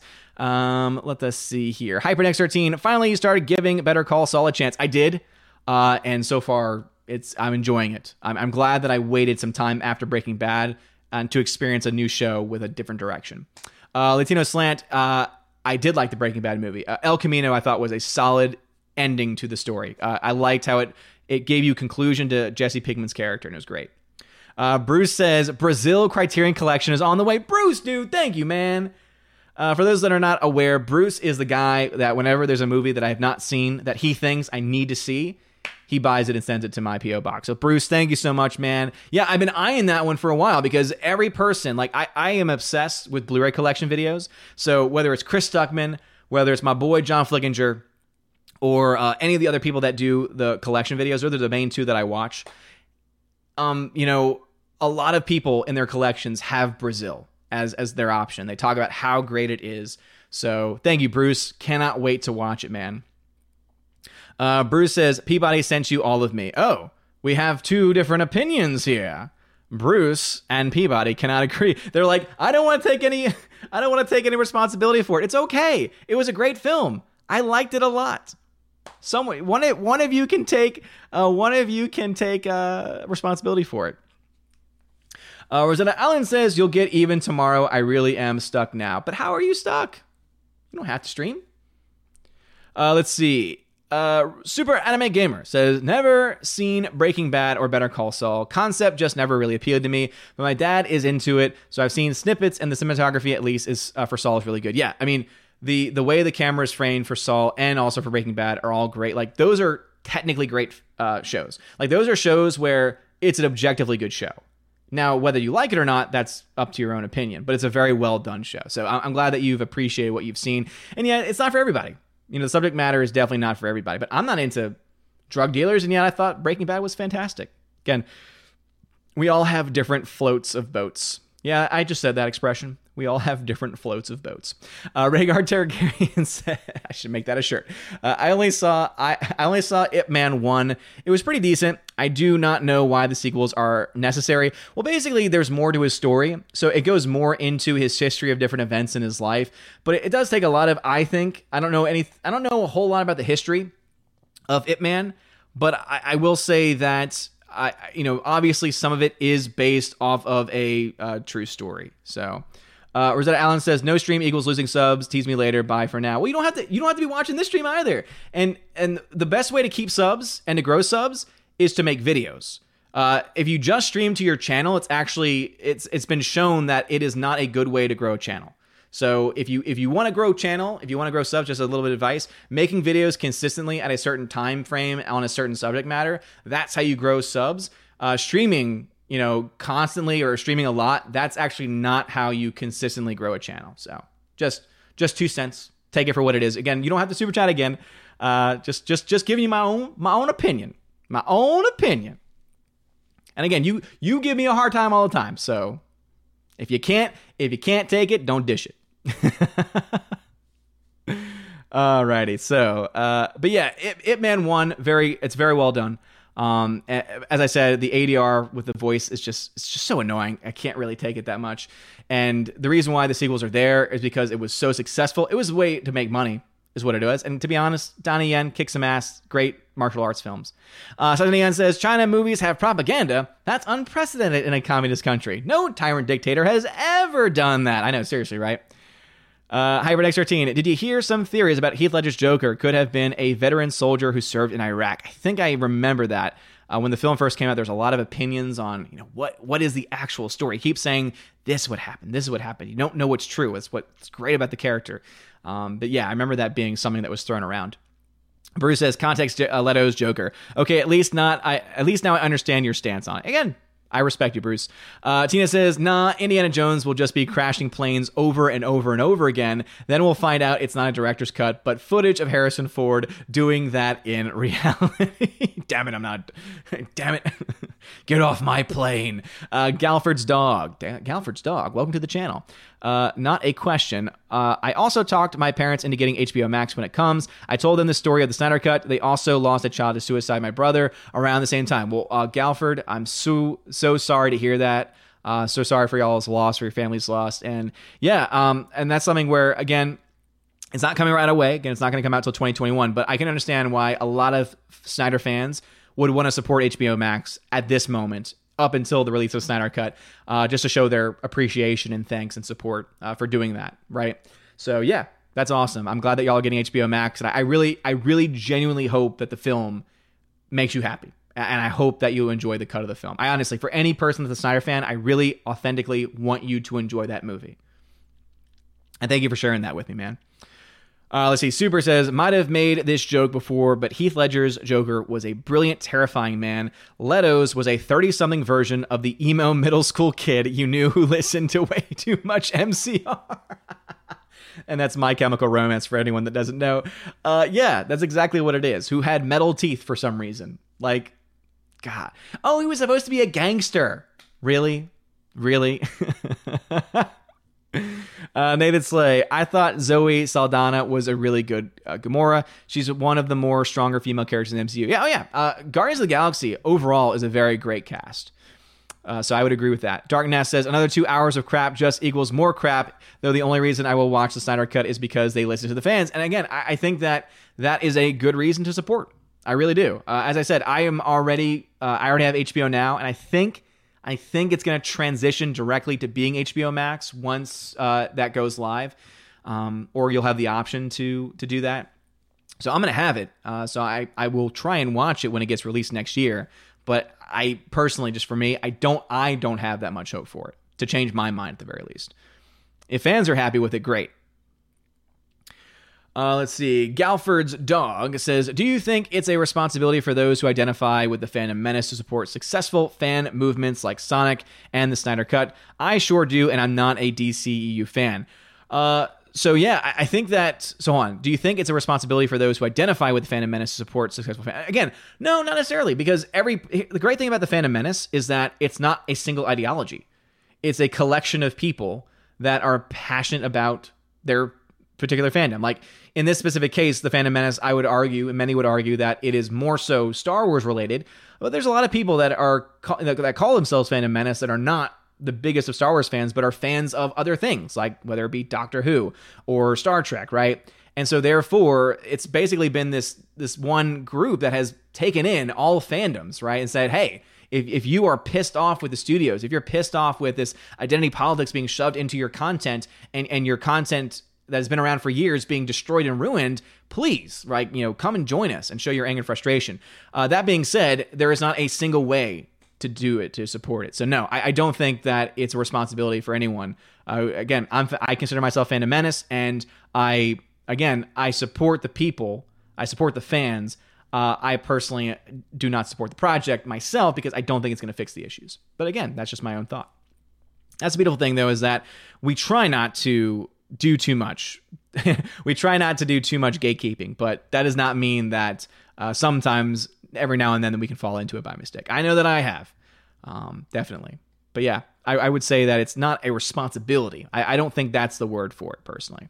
All right, chat jumped on me, but no comments were skipped, which is great. So let me jump back over into DLive. Uh, let's see. Captain Dean High says, You hate the subtitles except for Parasite, though, right? No, as I said, I said when it's not necessary, right? So if you're watching a foreign language film, I think it is best to watch the film in its original language to get the full context of the emotions and the performances.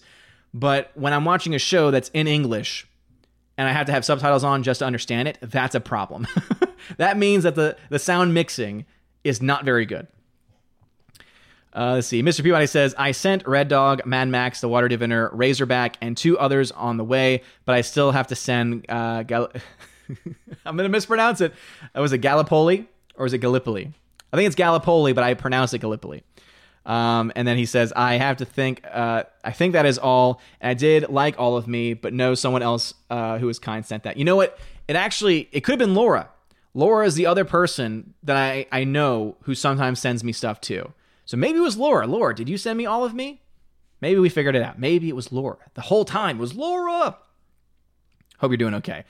And uh, yeah, sadly, Razorback did not survive. Uh, for some reason, it just it won't play. Uh, sadly enough, uh, it must have gotten beaten up on the way over. And let's see, Captain High says, does it really count as a director's cut if they have to film new scenes to complete it? Yeah. If the, if the director's the one in charge, like to me, when what it should be, not what it always is, what it should be. Again, I think Blade Runner is a great example of when it's not the case. But a, anything that's going to be described as a director's cut should be a project that is being either completed or fixed to fit a certain director's vision, and it's being controlled by that director.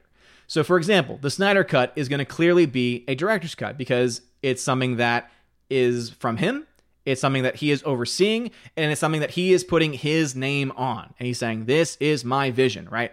Uh, we would look to uh, over to, yeah. lost my train of thought. But we look to what's what's happening with Blade Runner, right? I just uh, blanked on the name. Blade Runner, right? There is a director's cut that is not actually the vision of the director. The final cut is. That's the one that has his approval on it, which is why many consider it to be the quintessential version. Same thing is going to happen with Justice League, is that people are going to say the Snyder cut is the quintessential uh, version of the film instead. Um, all right. And then let us see. Well, Gentry says, Gallipoli, it's the one you think it isn't. Exactly, Gallipoli. Uh, and then Adam says, Well, storming here, no internet. Adam, no, so sorry to hear that, Adam. And Peabody says, It counts as a director's cut if the director nicks himself shaving. but um, there he, there he is. I love that Aussie upside down humor. All right, back over to my YouTube chat. Uh, just as normal, I am behind. Uh, so it is 8:07 in the chat. It's 8:24 in real life. So I'm still a little less than 20 minutes behind. So don't worry, I'm getting there. Uh, Galford's dog. Does it count as promoting violence if we convince Brie Larson to try MMA with Holly Holm as her opponent? Because then it's just a sport. hey, you can support and you can say, hey, you should think about this. And that, that's totally up to you. Um, I personally wouldn't. Uh, Tina says, I do a TV watch with friends in North Carolina, and we all end up hiking up our volume to 50 or 75, almost max. Context the expanse. It's not just you. Well, I'm glad to hear it's not just me, Tina. Yeah, so certain TVs, 50 to 75 might sound normal. For my TV, like 15 is actually really, really loud. Um, mine, I think, only goes up to about 50. Uh, and so the fact that I have it on my loudest setting, and again, the problem is, is that all the background noise is really loud but it's the it's the and you can't change that. Like there's not a whole lot you can only do so many settings on a television to try and boost the vocals but that can only do so much. So the, yeah the fact that tina's going through this issue too shows that it is clearly a sound mixing issue on the actual product itself. So i'm glad that anyone who likes it though doesn't have the same issues uh, Jeremy Swig says, I actually enjoyed Michael Rosenbaum's performance of Lex in Smallville. I agree with that, yes. Uh, as a younger Lex Luthor, yes, Michael Rosenbaum's great. Um, I was very upset when he did not come back for that final season. I wanted it so bad. Super Anime Gamer, Boyega could work. Ideally, if he could swing it, I'd say Michael B. Jordan, another good shout. And for Flash, Warner Brothers was right casting a skinny guy, but it needs to be older, blonde, and charming. Well, boom, there you go. Nathan Slay, did you know that Joe Biden literally said he was going to beat himself in the election on television? Yes, I've seen the video, and it is hilarious. he's, uh, he's so far gone. It is like, it's to me, it's abuse for the people pulling his strings. Glowing Hobbit, you touched the third rail by saying something negative about Inception. Oh, I bet I did. I- have touched the third rail a lot by being critical of a lot of things tonight. So I- I'm wondering what that like to dislike ratio is. Because anytime I go after anything DC related, or even Marvel related too, because I think the Marvel fans and DC fans, a lot of them, not all, a lot of them cannot take criticism. And it's uh it's sad. All right, let's see. Hypernext 13. Christopher Nolan has a fetish for time. If you notice, there's always clocks or watches or ticking or just time in general. Now with Tenet, that's actually a very good point. Look to his last recent releases too, right? Inception definitely plays around with time. Uh, Interstellar very much, you know, plays with relativity, so plays with time a lot. Tenet also. Uh, earlier films of his deal with time as well. So yeah, you're absolutely right. I love it. Nathan Slay, you should really be worrying about if Tenet falls into the same problem as Avengers Endgame. Also, I enjoyed Inception. And no. Even just based on trailers alone, Tenet is not going to be anything like Endgame. So, what problem of Endgame? Do you mean like the the time travel element? The, the reason why I'm not worried about Tenet though is because Nolan has full control of that project. The reason why Endgame's time travel was terrible and broken is because if you actually listen to the interviews of the Russo brothers talking about time travel, and then you listen to the writers of the movie talking about time travel, they say different things. So when those two parties can't even agree on a basic main premise of your movie, it can't work, right? Nolan has full control of this project, and so I'm I'm not really that concerned. Uh, that that that is not. If I had, I would bet dollars to donuts. I always love that expression. That that is not going to be an issue. Darkness, it is time to end the hashtag cancel Jeremy and start the hashtag cancel Odin. Oh boy. Uh, HyperX 13, could Better Call Saul be considered one of the best prequels in general, or is that probably an overstatement? Well, I haven't watched all of it yet, but I can say it is definitely a solid prequel. But even even it, it is not, I mean, it is technically a prequel because it's telling you the story before Breaking Bad of one of the characters from Breaking Bad, but it's also one of the characters in Breaking Bad, his story, not the entire series overall. So technically a prequel series. I would say it's kind of its own unique thing too. So it's not just a prequel series. Uh, Galford's dog says, "Would you like a World War II era DC movie with Jay Garrick, Alan Scott, Hawkman, and Lady Blackhawk?" As I mentioned previously, I'm not uh, well versed in comics, but I love the World War II era, and so yeah, um, just World War II era with heroes and comics would have me excited. Nathan Slay, I hope that in Captain Marvel 2, that there's a plot twist that Carol is actually the villain. Think about it. She barely shows up for the whole Avengers Endgame movie. Yeah, wouldn't it be great if she was a Skrull the whole time? oh, Lord. Those, ah, that movie was so bad. Oh, my goodness. Uh, RK Outpost is here. Uh, Ryan Kinnell, what's going on, man? Subscribe to him. Uh, he is a, he is the biggest Zack Snyder fanboy I think I've ever met in my entire life. Uh, what's going on, brother? He says, "What's what's guys? What's guys? I'm doing some push-ups right now. Oh, look at you working out. Gosh." Such a meathead. Uh, Bruce says, "You are so welcome. You will love it. Hmm, maybe a third party sent all. Uh, maybe a third party sent all of me. I know it's not on my list. Yes, I, I think it may have been Laura. Think I may have figured it out. Uh, Hound 3000 says Ip Man was one of Bruce Lee's earlier martial arts masters. It is, yeah. So uh, for those that are not aware, Ip Man is the story of the man that trained Bruce Lee. Uh, so he's he's, he's gonna be a badass.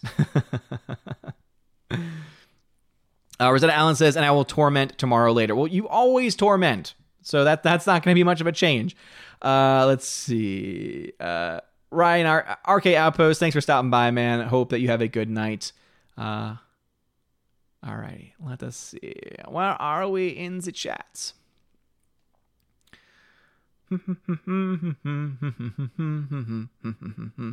Chat did jump on me, but luckily no comments were skipped. So let me jump over to DLive for a hot second.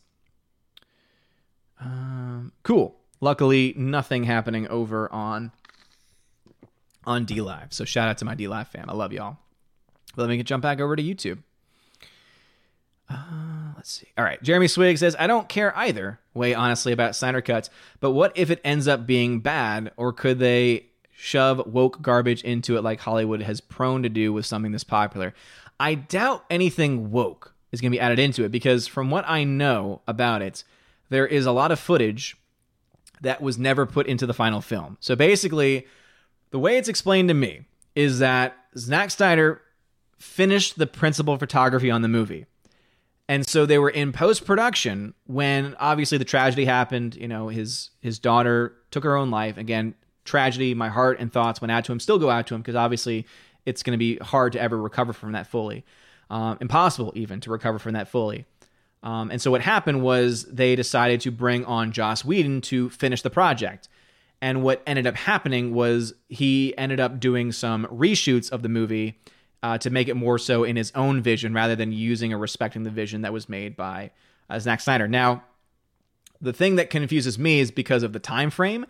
Um, even though the cinematographer claims that only 10% of Zack Snyder's film was in the final product, it's hard for me to fully accept that number specifically because of when the post production started and when the film came out and then when Joss Whedon actually took over. I don't know the exact time frame, but to me it would seem like a little bit too much of a crunch to refilm 90% of a movie. Like just for me personally. Again, some you might know more information, so let me know if you if you have more of a timeline breakdown of this.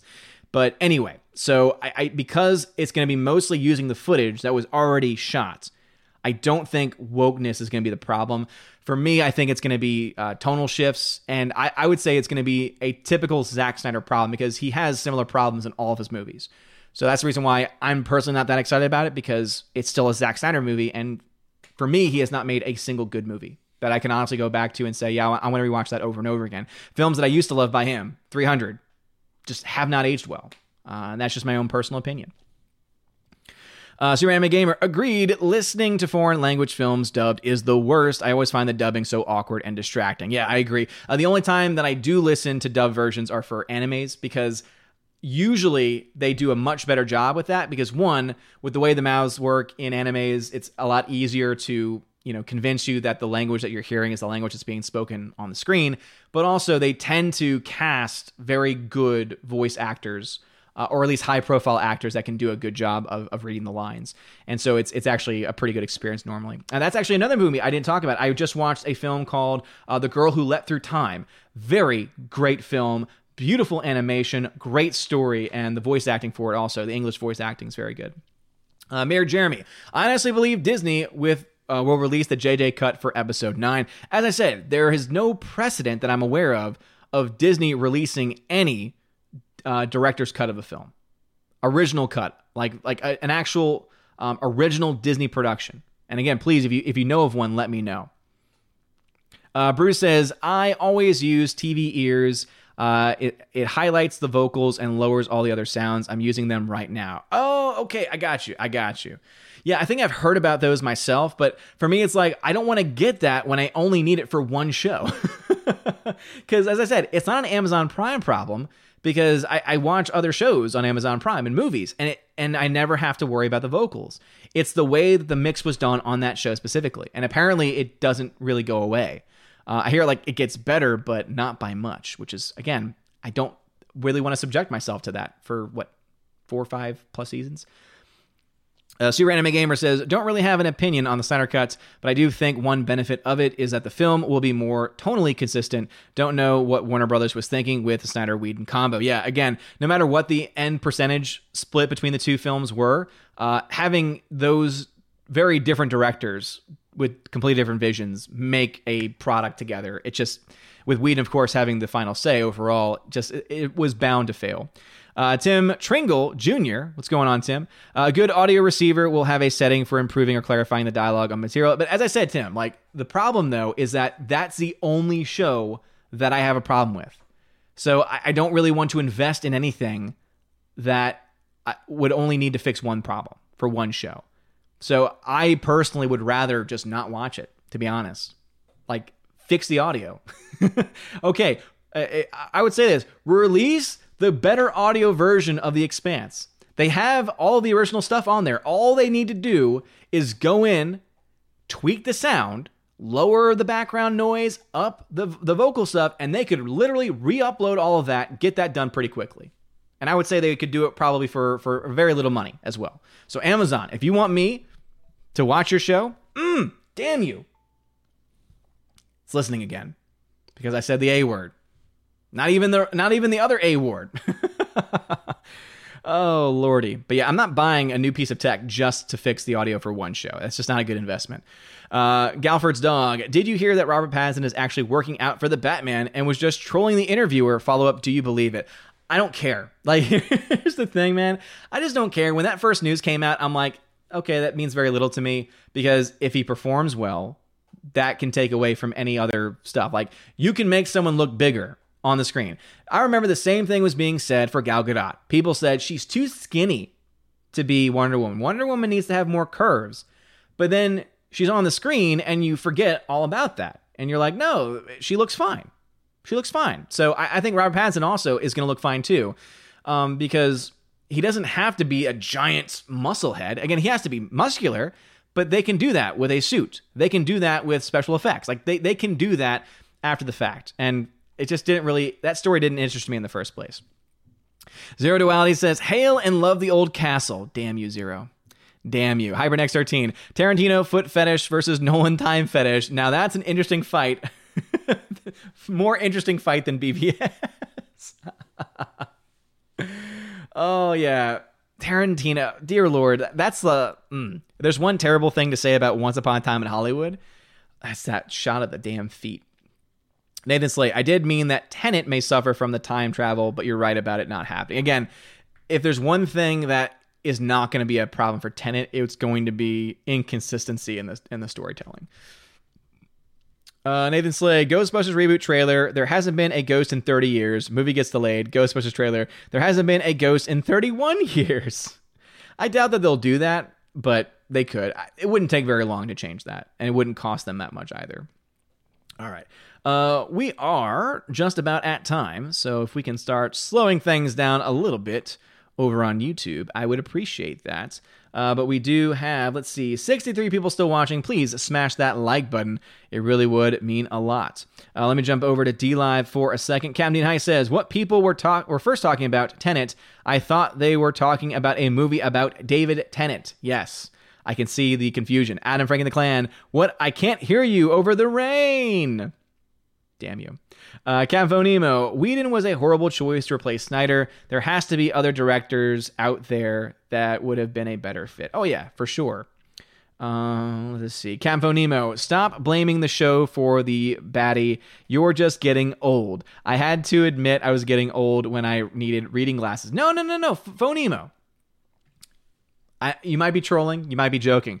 It really isn't me. It is honestly the mix on the show. Because as I said, there are plenty of other shows that I watch and movies that I watch, and I never have that problem. And I've actually gotten my ears checked several times because in loud in, in crowds, my hearing is terrible. When there's other stuff going on, I, my hearing is terrible. But the reason why is because of my ADD. And so the, the problem with the show is one, the background noise is so loud that it was it was already going to be hard with my ADD. But then also the mixing's bad. And again, go ahead, look up, uh, Google it right now. Look up Expanse audio mixing issues, and you'll see that there's been several people complain about the audio mix on that show. So screw you, Captain Phonemo. Uh, and then see, Peabody says, uh, well, they could replace Gal with Nicki Minaj, but they would have to rename their rename the movie Wonder Butt. No, no, no, no, no, no, no, no, no, no. Let's not do that, please. Let's not do that. And Captain Nemo confirms that he was joking. Well, I'm glad to hear you were joking. Because how dare you? How dare you? How dare you? Tina B. Uh, and I can tell Tina B says, 70 Me and I can tell you that Ryan's not the only hardcore Snyder fan. Abu Nas got noticed by AT&T on Twitter and was retweeted. Good for him. I saw that. So congrats to the president, Abu Nas, for doing that. I saw it. It was freaking awesome, man. So great. Super says, agreed. I think MCU fans are worse, though. The only time I've ever been called an incel in my life was when criticizing Thor 4. They also seem to think Kevin Feige is actually God. No, but I'm going to be fair. I'm going to be honest here. I think they're both equally as bad. Like there are crazies on both sides, and if you're crazy, you're crazy. And because I've made more videos critical of the DCEU than the MCU, because I argue that there are worse films in the DCEU total, like in comparison to all the films made versus you know the MCU, that I've had more people complain from the DC fan base, and it's been pretty toxic. My ratio on my DC videos are usually terrible. Uh, Nathan Slay, I hear people really like Watchmen. People say it's thought provoking. I'm guessing you don't like it. It's pretty ridiculous that the main character's um, ding dong is visible. Yeah, I mean, as I said, there, there's just a lot of technical issues with that movie. Uh, the CGI does not really hold up all that much. The color grading is so dark. It's like it's so hard to see things. And yeah, I, again, and then if you want to go further into the comic side of things, I mean, he changes the story. He changes the ending. And I'm sure there'll be people saying, well, they had to because you couldn't really have a giant squid on screen. But to me, that's just an excuse for a bad storytelling. Bruce says, I am a huge anime fan and I have and love The Girl Who Leapt Through Time. It's a great film. Soul Assassin Doomcock said there's a rumor a Lucas cut exists. Do you think if it's released, it would help Star Wars hail Doomcock? Soul Assassin, um, not not to go against Lord Doomcock. Again, I'm not fighting him on all on this. I just I don't think it exists because as I said, there has been no proof or evidence that he was the one behind the camera. Just because he might have a vision that he had like just because he may have been in the editing bay for one cut of a movie does not mean that it is his cut. At the end of the day, J.J. Abrams was the one in the director's chair for all principal photography. There has been no reports that George Lucas was at was in charge of principal photography, or that reshoots were done under George Lucas in the director's chair. So, yeah, I, I, I don't buy it. Uh, Tim Tringle says Tombstone has a director's cut, and the studio that made it is owned by Disney and was uh, by Disney when it was originally made. Yeah, but as I said before, uh, again, so Tombstone, there's a director's cut apparently. I, I actually never heard of a director's cut, but again, just be is that a extended cut or a director's cut? because there is a difference between those two. And also, as you said, it was a company owned by Disney, not from Disney proper. Uh, as I said, I don't think there's been any Disney proper films um, that have had those. Uh, CW Trixie says one of the great but hilariously fun things about dubbed movies and anime is when they are poorly dubbed and are filled with Ingram. CW Trixie. Uh, Hyperin says, Odin, random question. Whose side were you on between the conflict of Daredevil and Punisher? Valuing human life for criminals by Daredevil or punishment for them by Punisher? Definitely on Daredevil's side. Uh, I am someone, as a Catholic, I'm against the death penalty. So I, I just don't believe in it. I think, yeah, put someone in jail for the rest of their life. One, it's been proven to be cheaper to keep someone alive in prison. And at the end of the day, killing someone is not going to bring the other person back from the dead. And it has been shown that people who are in prison can, in certain situations, not all, in certain situations, amend their ways and change for the better. So it's not up to us to take someone's life. All we are doing is we're, we're no better than them if we are going to do exactly the same thing that they've done. Uh, Productions says, hello there, hello there, Cia Productions. Thanatos Felicitas says, didn't they hide Gal Gadot's pregnancy on reshoots? I believe they did. I believe they did. They did a good job, as I was not able to tell. Again, we're going to slow things down a little bit on YouTube. So, again, please slow things down on YouTube because we need to start ending things. I don't want to skip any con- comments that people want to have read. Uh, Tina says, No, they can hire another Batman. Sorry, the Batman. Context, Sparkle Dude. No, I do not like the guy. He's a good actor. Uh, I was excited to see him. In, uh, I was excited to see him in Tenet because I think people are going to enjoy his performance. Jeremy Swig says, "So they complain Gal doesn't have enough curves, but praise The Last of Us 2. Ooh, obviously we know there's a huge difference there." Um, Zero Duality says, "What did you think of the Darkseid tease? The animation also." I'm very ambivalent towards it. As I said, I'm not a big comics fan in the first place, so Darkseid doesn't really do much for me anyway. And all I saw was what potentially is going to be more bad CGI. That's that's me. Uh, so Neons, The Expanse has bad audio. Sure, okay, Boomer. Next, you'll say The Long Night is too dark. I hear the trollery there. Yeah, I love how HBO said, um, you just need to turn up the uh, brightness on your television set. It's like, no, no, no. It was too dark. You didn't do your job. Galford's dog. Are you trying to sleep tonight? Remember that Tarantino wrote the scenes where Salma Hayek rubs her feet all over his face for his own enjoyment. I don't remember that. Uh, what movie was that in? And uh, yeah, please don't. oh Lord. All right, Super Anime Gamer says, I think I've got to head out a little early. Thanks for hosting another awesome stream, and I hope you enjoy the rest of your weekend. Night peep, super. Thank you, man. Thank you, thank you, thank you, thank you. Alex Martinez says, "Will you still be doing Star Wars officialized Blu-ray giveaways?" Yeah, I haven't done one in a while. Uh, I might do one again at some point. Uh, but not tonight because I can't stay on for much longer. Uh, Nathan Slay says, I cannot believe that Watchmen allowed the main character to have his junk to be shown on screen. Who greenlit that idea? And also, they made it ginormous. All right, let me end over on DLive real quick. Uh, Outback Zach, uh, thank you for tagging me. Will Gentry says, Are you talking about the whole of The Expanse or just one series? So, series one, because that's as far as I've gotten into it. I've gotten like five or six episodes into the first season or series one, as my UK brethren say and the it's it's terrible. The uh, audio the audio mix is terrible, and I've been I, I've read that the entire series has some pretty bad audio mixing. Uh, Nemo says any good cuts of the Rise of Not Skywalker are in the Disney vaults, like the good movies. Again, if they do exist, they ain't coming out. Adam Frank the Clan says I am on Deadpool's side. Adam says from dusk till dawn. Ah, from dusk till dawn. There you go. Uh, Nemo says the screen was in From Dusk till dawn. Oh, talking about the uh, the feet thing. Gotcha. Will Gentry says it was the snake dance in Dusk Till Dawn. Do y'all read each other's comments? Come on, man. Come on, people. Read each other's comments. That way there's not repetition, man. Uh, Outback Zach says, Look again, I called you Olden. Okay, Outback Zach. Uh, anyway, that is going to be doing it for me tonight. Uh, one last thing I do want to end on is Is there anyone out there in the chat uh, that's a part of the channel that is a pebbler? You remember the old school company that was bought by Fitbit not too long called Pebble? I picked up this bad boy. It's a Pebble Time Steel. Got on eBay, brand new, never opened before.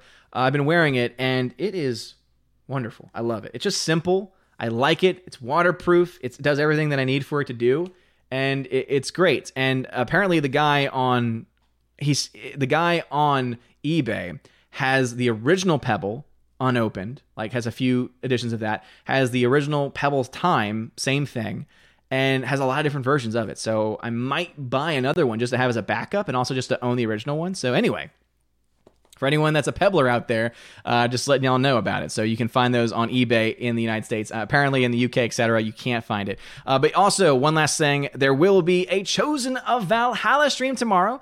So join us tomorrow on the channel around 12 p.m. Eastern Time. So 12 p.m. Eastern Time, I will have my $25 and up backers of Patreon and Subscribestar fame who will be joining me to talk about movies, pop culture, maybe some Snyder Cut talk as well. And it should be a damn good time. Obviously, Tina, who's in the chat right now, will be there. Rosetta Allen might be there. We'll have to wait and see how I'm feeling tomorrow after her betrayal tonight. Uh, and also some other awesome people as well. Laura will be making a return as well. Uh, so I'm glad that she'll be on there tomorrow as River is freaking out behind me. Basically, uh, River has this solid plastic blue ball, and she cuddles with it like it's a toy, like like, like it's a cuddly stuffed animal. And so whenever she has it in her mouth, if Willow ever gets close to the ball, she starts doing that.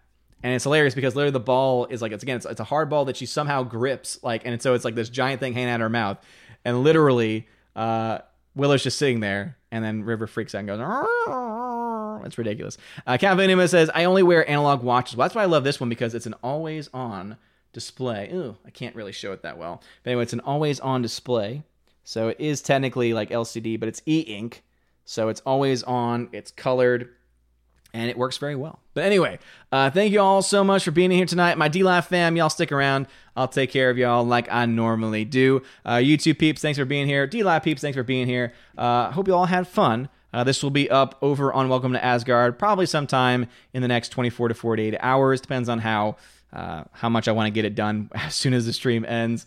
Uh, you guys are all amazing, beautiful people. Join us tomorrow on the channel, 12 p.m. Eastern, for the Chosen of Valhalla. Uh, let me shout out my patrons real quick. Uh, have a wonderful night, and as always, God bless. And now a huge shout out to my May Patreon and Subscribe Star members Albertus Magnus, Animation Commentator Brian P., Dion, Divex, Enrique Evangelista, Father Christopher Miller, Hail to you, Father, Frank the Tank and the Shawhan Weeder Dog Clan, Harold Francis, the Hunker, Chunker, Funker Monkey, Inflame Wood, It's a Trap Productions, Jason Clark, Jeffrey Toon, Kenneth Camiel, Lady T, Laura Story, Mad Mitch Dunaway, Mike Jackson, Mr. Peabody and his evil twin with the beautiful hair, Orange Hat Reviews, Outpost Dyer, Out of Step with Reality, Riff Magos, Rosetta Allen, Steve Glasker, Teresa Martin, Theodore Bendon, Tina Bojan, The DJD Show, and Tina B. Thank you all for being my Patreon members, and a shout out to my Subscribe Star peeps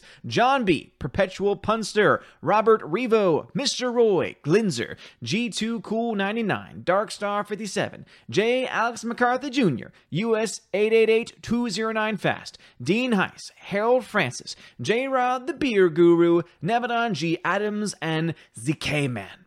And a special shout out to David Bobrizik and Edgardo Martinez. I'm going to leave that pause there just in case anyone decides to join for the month of May because you can indeed join on Patreon or subscribe start anytime this month to be eligible for any of the perks. They include access to an exclusive podcast that I do with John, the flick pick of John Flickinger's fame. So make sure you go ahead and check that out at the $10 and up level. Also, if you uh, subscribe star or Patreon at $5 or up, you have access to exclusive giveaways of 4K movies, digital films, and a bunch of other stuff in between as well. And if anything, you could at least give anything that you really want to help support the channel, and it would really help me out a lot. Keeps the lights on makes me able to continue to do this kind of stuff. So anything you possibly give, check out some more information in the description of the Patreon subscribe star and of course YouTube membership links as well. You guys are all amazing and beautiful people. Have a wonderful day and as always, God bless.